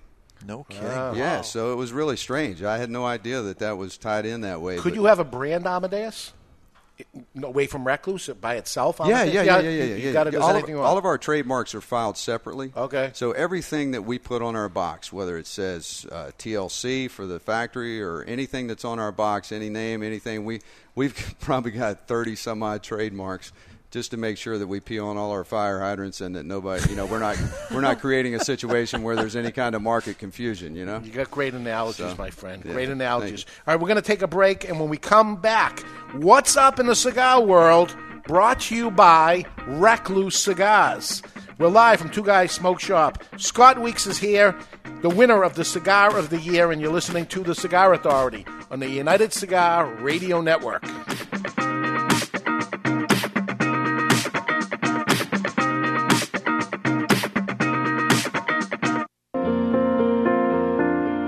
When you light a Davidoff cigar, you set aglow the richest tradition of cigar making in the world. You release craftsmanship achieved by our investment in that most precious of commodities, time. The time it takes to create a Davidoff cigar as it passes through six hundred hands before it arrives in yours. The time it takes to age and mature the tobacco which fills a Davidoff cigar, sometimes as much as ten years.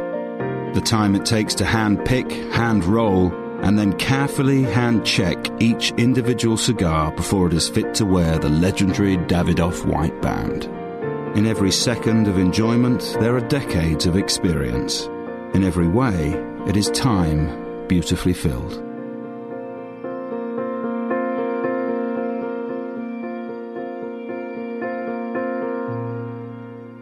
Jose Dominguez, Jose Dominguez, Jose, Jose, Jose Dominguez. What the hell are you doing?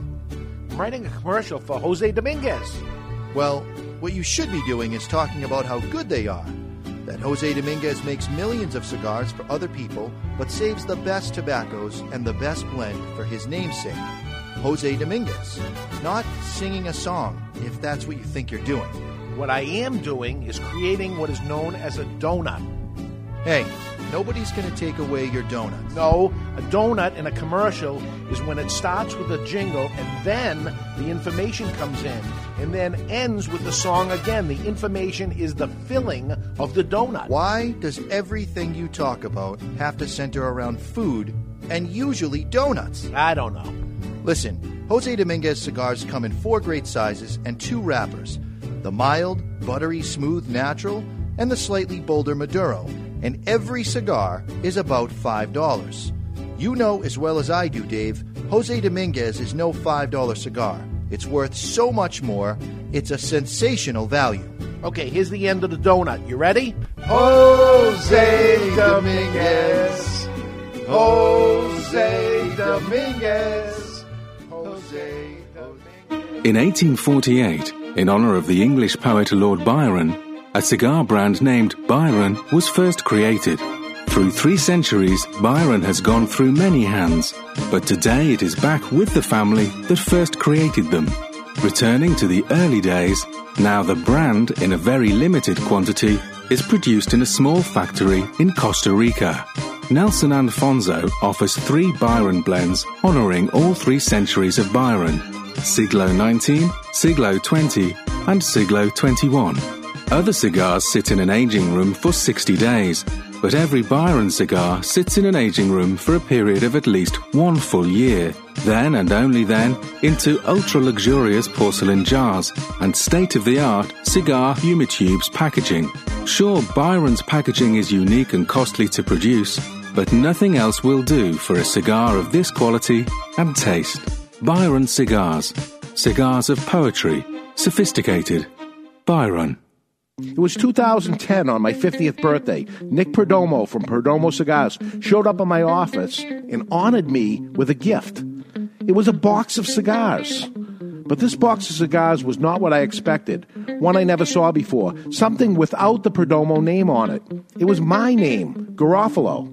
Garofalo Cigars has my name on it, but it was blended and created by Perdomo as a gift, a gift of a brand of cigars. So what should you expect from a Garofalo cigar? Rich layers of complex flavors, but offered in a mild to medium body profile. A blend comprised of fine Cuban seed Nicaraguan tobaccos, including a triple fermented, five-year aged Connecticut shade wrapper. I'm honored to have Garofalo, my name, surrounding such a wonderful cigar. I would be honored if you would give a Garofalo cigar a try. Garofalo Cigars, an honor. Just a reminder, you can listen to The Cigar Authority every Saturday live. Just tune into the cigar authority dot com at twelve noon Eastern or nine a.m. specific time if you live on the West Coast. You mean Pacific? No, I mean specific. Specifically at nine a.m. if you live on the West Coast. That's terrific. I mean specific. There you go. And we are back live from the La Flor Dominicana Cigar Studio, smoking the two thousand fifteen Cigar of the Year with Scott Weeks, his partner J R. Dominguez from Iconic Leaf. Welcome back, everybody, to the Cigar Authority. This is a finger burner cigar. You can smoke it all the way down. All the way. And it tastes good all the way down. It's not like it starts getting bitter at the end, and it's not. It's clean. It's good. We're going to start packing toothpicks in with yes. the cellophane so people can stick the toothpick through the middle, you know? Yeah. Well, J R touched, J R touched on the fermentation process. When you go out two years like that, I mean, you've got just about all the ammonia out, and the issue with most cigars that don't go out the two years is your saliva creates a more than seventy percent humidity content on the end of that cigar. It starts the fermentation process over, so therefore at the end of the cigar you'd be burning off that excess ammonia, but there isn't anything left. That's a very interesting concept. Huh? I don't I think, you, I don't think th- about that. I don't huh? think you're going to go into fermenting over the past hour. I mean, it, I've never, I've never fermented with my mouth before. Because, because they. Well, you're doing it do, now. They do it. They do it for two years. I don't. I don't think in the in the past hour it's going to end up. Uh, Ooh, happening. Careful. Yeah, see? Finger burner, mate. Now, wasn't there a story a few weeks ago of a woman getting pulled over because her body created alcohol in her system? It fermented whatever she had into alcohol. So I, she it, ate grapes and then they ate, became wine? It, it basically, yeah. There was a big story on A B C no about kidding. it. Yeah, How yeah. come that wasn't on the uh, asylum? It's first time hearing of it. Yeah, it was pretty do interesting. Do a little research you gotta, there. You got to Google that one. That sounds yeah. like a digestive problem. There we go. If you're going to ferment stuff in your body. You yeah. Know? I'm going to eat some corn. I'll come out with some moonshine. You know? There we go. Jeez, I wonder. So, uh, yeah, we were doing the tweets of the week for you. We ended up coming up with, I don't even know if you know this, that you, you are sponsoring now the What's Up in the Cigar World as opposed to the Recluse, because it's really cigar news, basically, okay, is what we're doing. So this is the first time. So uh, what's up in the cigar world?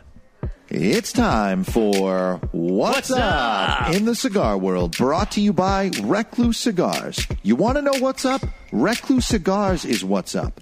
Voted the two thousand fifteen Cigar of the Year is the Recluse Amadeus Reserva Habano. Every Recluse cigar goes through eight, count them, eight fermentation cycles over the course of two full years. They are box-pressed and rolled end to bar for a perfect draw every time. If you haven't done it yet, be sure to try a Recluse cigar today. Man. That was amazing. Pretty you can good. dance to that. I can see myself dancing to that underneath a disco and, ball with and, a smoker and, and a Chuck, bubble machine. That you wrote awesome. that music. I did, yeah. yeah. Chuck wrote that music. That's great, it's pretty man. good, yeah. yeah. There we go. I want to play that at home with my wife, man. You know. So what do you got, Derek? So what is up in the cigar world? So right now, Foundation Cigar Company, who came out a little while back after his split from Drew Estate, uh, is uh, now holder of the David and Goliath name for trademark. There we go. So that's very Nick cool. Melillo. Nick, Nick Melillo. Melillo, yeah. David and Goliath. I see a trademark issue there. My name is David. I am in the cigar business. Do we got anything there? Got to put a stop uh, to it. I'm not, uh, I, th- I think you got an argument. There we go. Yep. Okay. No, you got an argument. I don't know about that. There's a lawyer that would take that on. Johnny Cochran. Yeah. But you'd have to make a really long-distance Real, phone call to yes. get hold of him. Yes. Yep, yep. And uh, also this week, Miami Cigar and Company signed a deal that makes them exclusive distributor of the Italian-made cigar Toscano. Is that very interesting? That they have a um, one that uses Amar- um, amaretto, also, I believe, but uh, the Toscano is the Parodi, basically, okay. of Italy, ah. the original Toscano. Um, pretty expensive um, machine-made cigar. You know, it's kind of expensive, uh, but it is the original one. Interesting. Um, here's one that uh, you know. We just talked about uh, somebody taking somebody else's brand. Does it become the back-of-the-book type of uh, cigar? I don't know what Miami Cigar can do with it. Interesting. I know they've been out there looking for people for years to take that brand on, so uh, it'll be interesting. What else you got? Yep. All right. So you guys remember Cusano back yes. in the day. Uh, well, Davidoff is planning a relaunch of the Cusano brand with the Cusano Dominican Connecticut that will be available in four sizes ranging from prices to four dollars and fifty cents to six dollars beginning in March. I'm kind of excited for that. Yeah, trying to bring back the Cusano brand. Nope. They, uh, I'm, I'm very, very close with, with Mike and Joe Cusano. Uh, I, I launched the Cusano brand. He was a Boston uh, uh, guy that uh, was a customer of mine, and uh, we took the first three hundred boxes that Cusano ever made. Um, then he ordered three hundred boxes more, and I took the next three hundred boxes that Cusano ever made. This is back in probably ninety-five, and um, so began the launch of Cusano Cigars, and um, he later on sold the brand to Davidoff. Davidoff got a hold of it, and they took two price increases in one year, and then actually stopped the distribution of Cusano Cigars. They actually let the brand die after a big payday uh, to Cusano and Cusano Cigars. Um, it's been sitting on the sidelines for years, and uh, now finally they're going to bring it back, uh, priced where it was um, from back then. So what's that? What's that price again? Uh, four, four and change on the Robusto. And up, yeah, yeah, four fifty on the Robusto, and then six to, uh, up to six dollars. Yeah. I think I think at those prices, uh, they'll do really well, especially in the markets, the states that have high O T Ps. Yeah, yeah, because yeah. they're looking for, for brands that have name recognition that have a low enough price to where they can still market it at a reasonable retail. Yeah. So yeah. does it have brand recognition after four or five years of? Uh, off the shelf, you know. Well, I, good I, point. Yeah. You know, I say to um, to customers, we bring up old brands and stuff, and, and we, we, I've said things like uh, Bahia to them before. Yeah, I remember when Bahia was the micro brand, and they were like the first thing, and they go, oh, never heard of it. Yeah, the Bahia you know, to, Golds. Yeah, to, yeah. Tony Bahani, no, yeah. no idea who he is, you know. And I'm like, wow, something that was that gigantic yeah. at the time, they don't even know what it is. It's a different generation wow. in the cigar business. So we'll see. We'll see how it pans out. I don't think that it's been gone so long that it'll be completely off the radar or anything like that. You remember? You remember? I, oh, yeah. No, okay. I, I was smoking them quite often. Right. I, I really liked the double Connecticut that they had. Yeah, uh, Cusano eighteen. Yep, yeah, the, the Cusano eighteen was doing pretty yep. good back then. Yeah, yep. that was uh, uh, Mike, very, very close with him. And, and um, when um, he got into the business, I was telling him that um, we started creating private label brands back then in the in the early nineties ourselves. And um, we went from, everything was on a box of twenty-five. I started doing twenties. And he said, wow, that's very interesting. And then he came up with the eighteen. Because I said a box of cigars is a box of cigars. Therefore, uh, my box of cigar can be cheaper. It would be five less than it. If you remember, we used to buy coffee by the pound. And then the next thing you know, a pound of coffee, which is sixteen ounces, became twelve point five ounces. And it still was called a pound of coffee. And it was twelve point five ounces. So uh, he ended up going to eighteens. And years later, it, the, the cigar took off. I mean, he, he was doing six million uh, Cusano cigars a year. And um, a customer came in that was buying Cusano eighteens for years and years, came in one day, came right up to the counter and said, I bought a box of Cusano eighteens. Do you know how many cigars are supposed to be in a box? And I go, yeah, eighteen. You know, like, is this a joke? So he goes, I thought it was twenty. And I said, there's a giant eighteen right on the top of the box. and But he just assumed, and now he does call it dollar cost average and says, I, I thought I was paying less for the cigars, or I was smoking way too many, or whatever was yeah. going on. But interesting. What else you got, D? Also, uh, I'm sure you guys have heard about the whole Villiger Cigars fiasco a little while back. Yes, they uh, fired everybody. Yeah, and yes, yeah, that was a that was a big thing. But uh, before Christmas, they've they, yeah, yeah, yeah, that was right. That was terrible. Merry uh, Christmas. Yeah. Hey, good luck. Your credit but, cards don't work anymore. Get, there's no yep. gas in the tank. Have fun getting home. I can't, I can't home. comment on that beyond what I you know. That's. Uh, I have to leave that one alone. Yeah. Yeah. It was ugly. Yeah. It was yeah. ugly. Feel bad for the Can rest, we let him read the story, right, please? We're on a time limit here. So, yeah, Villiger Cigars of North America has named Renee Castaneda as their new president of the company as it tries to extend its footprint in the United States. Here we go. Renee was with Miami Cigar for years, later on going with Joe Cusano, bringing people, somebody back to C N C Cigars. Uh, and uh, now uh, is the head of Villiger. Now, Villiger is a giant European company, giant. You're looking at them as small brands that really never uh, got a hold in this industry. But let me tell you, they, they're giant. They got some money. They're one of the biggest players out there. Yep. Yep. Good. And then uh, after a two-year hiatus, former president and chief executive officer, and correct me if I'm pronouncing this, Uh, Berger and Argenti? Argenti. Argenti. Yeah. Uh, Michael Argenti has announced his return with La Grande Lave. Yeah. Now, Mike Argenti is the um, brother-in-law of Nick Perdomo. Okay. Uh, yeah. So he, he started off with Perdomo for years, and something went sour there, then went to Berger and Argenti, and uh, it started seeing the light of day, and then Berger died, and that goes away, and now here he is uh, maybe three times the charm. We'll see what happens with yeah. him. No comment? From me? yeah, yeah. You know all the players. Yeah, you know all these guys. I'll tell you two things. Renee uh, Renee at Villiger, he's a great guy. Yes, if anybody, if anybody can do it, Renee can. As far as Michael goes, Michael's been around forever.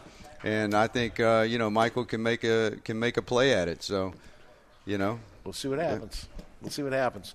Okay. Mm-hmm. Anything else? Uh, that is it. That's all I have on the list all here. All right. That is What's Up in the Cigar World. What's, What's up? up? In the Cigar World was brought to you by Recluse Cigars. The Recluse Amadeus Habano Reserva uses grade A Ecuadorian Habano wrapper, a San Andreas binder, a Dominican Lajero Seco, and Pennsylvanian broadleaf fillet tobaccos, which create a blend we call the Cigar of the Year. Recluse Cigars is What's, What's up? up? What's up? What do you think? What's up? That can stick. You can make T-shirts. I'm telling you. Recluse I'm cigars. going What's to play up? that music at home with my wife. You'll be nine dancing months, with Nine months from now, I may have an, uh, an announcement to make. Yeah, you got a new baby. It's a baby making music right there. I've new. got two in diapers at home right now. I know. And and my little three-year-old Peyton, uh, she uh, she tells she thinks that I'm up in an airplane all week, and she keeps pointing out the uh, the window, and she says, "There's Daddy." So she thinks I've been flying around the house in an airplane all week like Santa Claus. Ah, okay. Yeah. Awesome. All right, so you have a baby, you call it, what's up? What's up? I'm going to D C uh, tomorrow, uh, Monday, Monday morning. First flight out to uh, find out about F D A, see what's going on there. I'm going to spend a week down there talking to everybody I can. We'll see what I get. Uh, the whole I P C P R board will be there. We're going to do the finalization of the I P C P R trade show. I'll come back with information on there. And when we come back, we will smoke a couple of number one cigars. Uh, according to other people. Right now we are smoking the number one cigar, but we'll get to some others um, next week. Uh, following that, February twentieth, we're going to light up our pipes. Ugh. International Pipe mm. Smoking Day. So we're going to uh, try. I'm going to pull a Barry and call in sick that day. Yeah. Straight Latakia. The following day, uh, the following week, February twenty-seventh, is National Cigar Smoking Day. Mark your calendars. Nice. National Cigar Smoking Day, February twenty-seventh. And moving on to March fifth, the show that I will not be here. Barry, if you're listening, you better be here because I'm not going to be. Mister Jonathan and Chuck can use your help. Uh, I will be in Cuba. I'm going to the Havana Festival, uh, and I'll be there throughout the festival and from there right over to T A A, Tobacconists Association of America, Uh, their trade show happening in Mexico. So uh, I'm going to be gone for ten days, and uh, you'll miss me uh, during that show. I don't see know what about you, miss. See what you can do. And uh, when I come back on March twelfth, uh, I'll give you all the information on the T A A um, and um, Cuba, whatever happened there. March nineteenth, we'll celebrate Avo's ninetieth birthday, the ninetieth birthday show. His birthday is Tuesday, Um, the twenty-second, and we'll have an event in our stores uh, at Two Guys in Salem, and followed by a dinner at nighttime. If you want to be any part of that, stop by Two Guys Smoke Shop in Salem and grab your ticket to that. We will have Avo with us via satellite. He'll be at his home, his home in Florida on his birthday, his, on his ninetieth birthday uh, for that. And uh, moving ahead all the way to April second, Uh, the Cigar Authority's sixth anniversary show, so we look forward to our sixth anniversary. We're going to keep this thing going as long as we have uh, people help supporting us, like the folks at Recluse uh, being part of us from uh, uh, throughout, helping us. So thank you for that also. Right now it's time to take a peek into the asylum from our friends at Asylum Cigars. They're coming to take me away, ha-ha. They're coming to take me away, ho-ho, hee-hee, ha-ha. To the funny farm where life is beautiful all the time. And I'll be happy to see those nice young men in their clean white coats, and they're coming to take me away. It's time for news from the insane asylum. Odd and sometimes historic news stories that are too insane to be true, or are they? Brought to you by Asylum Cigars. Take no prisoners. Asylum Cigars are truly flavorful, medium-bodied Nicaraguan cigars with sizes ranging from four by forty-four to the absolutely insane eight by eighty. That's right, that's Asylum. You want to lose one hundred pounds in seven months? Yeah. Yes. Are you tired of diet foods? Yes. Don't you wish that pizza could be part of the equation for weight loss? Yes. Oh, yeah. Well, now it can. Ooh. For lunch nearly every day, Pasquale Cozzolino eats an entire pizza margherita. Irishman. Well, while that might not seem like a real diet, he explains that his Neapolitan-style pies are not your typical New York slices. The dough is made from just flour, water, yeast, and salt. No butter, no lard. That's what dough is. Zip it over there. Okay. The toppings are light, fresh tomato sauce, a thin layer of mozzarella cheese, and basil. Plus, his dough ferments, get this, for thirty-six hours. It's not two years, but he's he's working with dough, not tobacco. A process that eats away much of the natural sugars and leaves a healthier, complex carb, which is easier to digest and helps keep you feeling full. I don't buy it. It lets you feel satisfied, and because it's only five hundred forty calories for the whole pizza, oh, wow. It's a perfect and fast solution for lunch or dinner. The regular pizzas also help him stick to his diet. Pasquale says it helps you to stay away from junk food because when you eat a pizza, you don't need anything else. That's insane. And uh, hey, Pasquale, can I get mine with jalapenos and pineapple? That's Asylum. I don't believe it. Google it. Does he have a frozen version I can get? We're going to be experimenting with that this week while you're gone. Beautiful all the time, and I'll be happy to see those nice young men in their clean white coats, and they're coming to take me away. one hundred pounds in seven months of pizza. Months. No, pizza. I'm, not, I'm not buying it. Have you ever tried gluten-free pizza? I did. Uh, oh, no. Uh, no. A K A cardboard with sauce and cheese. Yep, yeah. yep, that's the one. Yeah. Yeah. Gross. Uh, hey, listen, you want to lose a lot of weight every time you want to eat, just light up a cigar. Yep. Yeah. I've been doing it for thirty years. It ain't working. Well, it ain't working. Imagine imagine how big you'd be if you didn't. I guess. Yep. I guess. My God, it just battle of the bulge. The battle of the bulge continues. So you got any mail bags out there? Anything you got to I share do. That maybe uh, we had Scott one, can help us with? We yeah. had one uh, about the mail bag, about the uh, care package, because we're, this cigar was in the care package. Yeah, yeah. And Eric writes uh, from the Contact Us page, fellas, one of my friends spoke highly about the Cigar Authority care package and convinced me to join. I was lucky enough to become one of the last few members to join last week. I must add that I'm definitely looking forward to trying the cigars from the February care package, which he has now.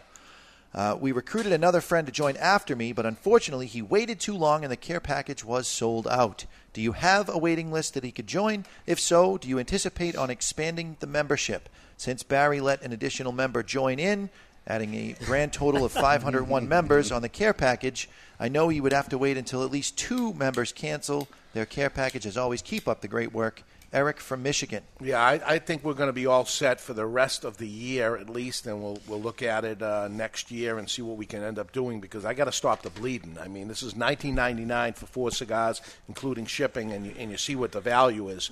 But we are going to put something on there. What's it called? We have a... Uh, a Sponsors deal. Sponsors, Sponsors deal. deal. Sponsors deal. Yeah. Up. So we're going to ha- have something every once in a while of uh, people that are sponsors up there and have a deal on their cigar, uh, sponsors of the show. We haven't actually figured it out exactly what's going on, but we're going to try to do something that can be available on a weekly basis of different things or something, or have something that's a, a good deal for you. But uh, as far as the care package, that's it. I'm going to I'm going to make the call now for the rest of the year.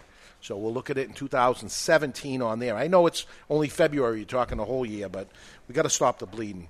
So uh, that's where that goes. So, uh, Scott, what is up for Iconic Leaf uh, Recluse Cigars in the future? Well, I'm actually uh, getting ready to go over to the factory in about three weeks. And uh, J R and I are going to try and work our magic. Uh It will, it will. I can't. Uh, you know, it's a. You got thoughts of, in your mind. Yeah, I got thoughts in my mind. But you got to be a member of the Secret Cigar Society, right. and uh, you know, I like. You to got be, another I, secret cigar handshake. I, I like to be part of the Secret Society. I like secret well, he stuff. Likes being part of the. Uh, What's that called? I'll only the, tell uh, everybody. You don't want to know the secret cigar handshake. I taught that to my wife, and now we have three kids. Yeah, so. we go. Yeah, so I don't want any of that. Well, Derek might be interested then. He yeah, yeah, yeah why not? Yeah. Wood at the I'll, beginning I'll of the show. I'll step up to the plate. jo- Jonathan had an idea. He, he threw it. It went nowhere with J R, but maybe he's got it for you. What's the name Well, you of guys it? Have your Amadeus, which is mild. You have the Amadeus Habano, which is medium. How about a full-bodied Amadeus San Andreas? It rhymes. It rhymes. It rolls I mean, off yeah. the tongue. Amadeus San Andreas. Amadeus San Andreas. Huh? I like it. Write a song about it. Yeah. Go something like this. Ah. Remember that? We'll have Chuck write that one. Sounds good, you know. San Andreas. Well, I have to pay you royalties on Not it? At all. Okay. Not at all. all right. That's no. free of charge right okay. there. Okay, well, as long as we're free and clear. But let know. them in on some of the secrets, you know. We got to have something for our studio audience so they hear things that they don't hear anywhere else. Okay, well, what I'll tell you this. Uh, one of the things that I've been getting beat up on because of the uh, the Elf Pack special edition yeah. set that we put out, and it's got uh, nine sidewinders in it. It's got the uh, the Amadeus and, and the three Sidewinder sizes in the Connecticut. It's got the Draconian in the three sizes, and it's got the O T G. Well, the Draconian and the Amadeus are available for regular production in boxes. The O T G, people have smoked it, and they keep coming to me on a regular basis and saying, are you going to make this O T G and a Sidewinder for box sales? So we're considering doing the O T G Sidewinders for the I P C P R this oh, year. Oh, all right. Um, For people that don't know about the Sidewinder, that's the it's a different shaped cigar where the, the cap comes off with a pinch. Is that correct? Yes, exactly. What it is is this shape that we invented. We invented two shapes. One is called the Canoe, which is a box press uh, perfecto type. That's the easiest way to explain it, but it's really in the shape of a kayak boat. The Sidewinder is a cigar that is round, uh, round on the front and back, and it's square pressed on the sides. And then the cap is rectangular, and when you squeeze it, the uh, the cap pops open like the back of a pair of long johns, okay? And then you just pull the flap off, and you light it up and smoke it. That's like where do you johns. come up with this? The, I don't get the pair you of You give me johns. a hard time about my flavors. You guys and are in you, New, you guys are, are in, comparing cigars to long johns. You guys are in New Hampshire, Dave. You don't know what you, you don't know what long you don't know how long johns open up in the back. You never had. You never went to like an the, outhouse I before, have, like no, the Doctor Denton's. It's yeah, got the flap on the, the back. Flap of, that's what you wear when you go out to the outhouse, man. Yeah, and you got to pull. You got. You don't want to take the long johns I'm, off. I'm, you I'm, just pull the flap back. I'm old, but I'm not yeah. that old. Well, Footy Pajamas had it too. Footy uh, Pajamas yeah, had the back pajamas flap. Oh yeah, flap. Yeah, I have, yeah. I have a pair of those. No kidding. Oh yeah. With the, you ever use it? Once or twice. And use the flap? Well, not as toilet paper, but yeah, you open it up and. Well, if you want to know how it works, Dave, just you just squeeze it. the cap on a Sidewinder, and that'll give you all the information. Really? You need. You can use your imagination. Oh. Jonathan, were you using Footy Pajamas up until about six months ago? Until last night. Yeah, oh, last night? I, wow. Okay. Well, rock and roll. All right, so we love it. Final thoughts on the Recluse Amadeus Habanos. It's great. It's it so great. great. It is the cigar of the year, right? Absolutely. Hands down, it is the Dude, winner. That's down. all there is to it. There's Hands no down, it won it. So, uh, Scott Weeks, thank you so much. Congratulations thank to you. you. J R. Dominguez. Thank honor. you. Thank you for coming up on a terrible winter day up here in all the way from the Dominican Republic for this. Anyway, uh, next week uh, I'll have the latest and greatest from Washington, D C Will the F D A change the cigar industry as we know it? I'll have the scoop for you and all the rumors. Dun, dun, dun. Until then, you're listening to The Cigar Authority on the United Cigar Radio Network. And if you happen to be smoking your cigar of the year, the Recluse Amadeus Habano Reserva, always remember, keep the lid end out of your mouth.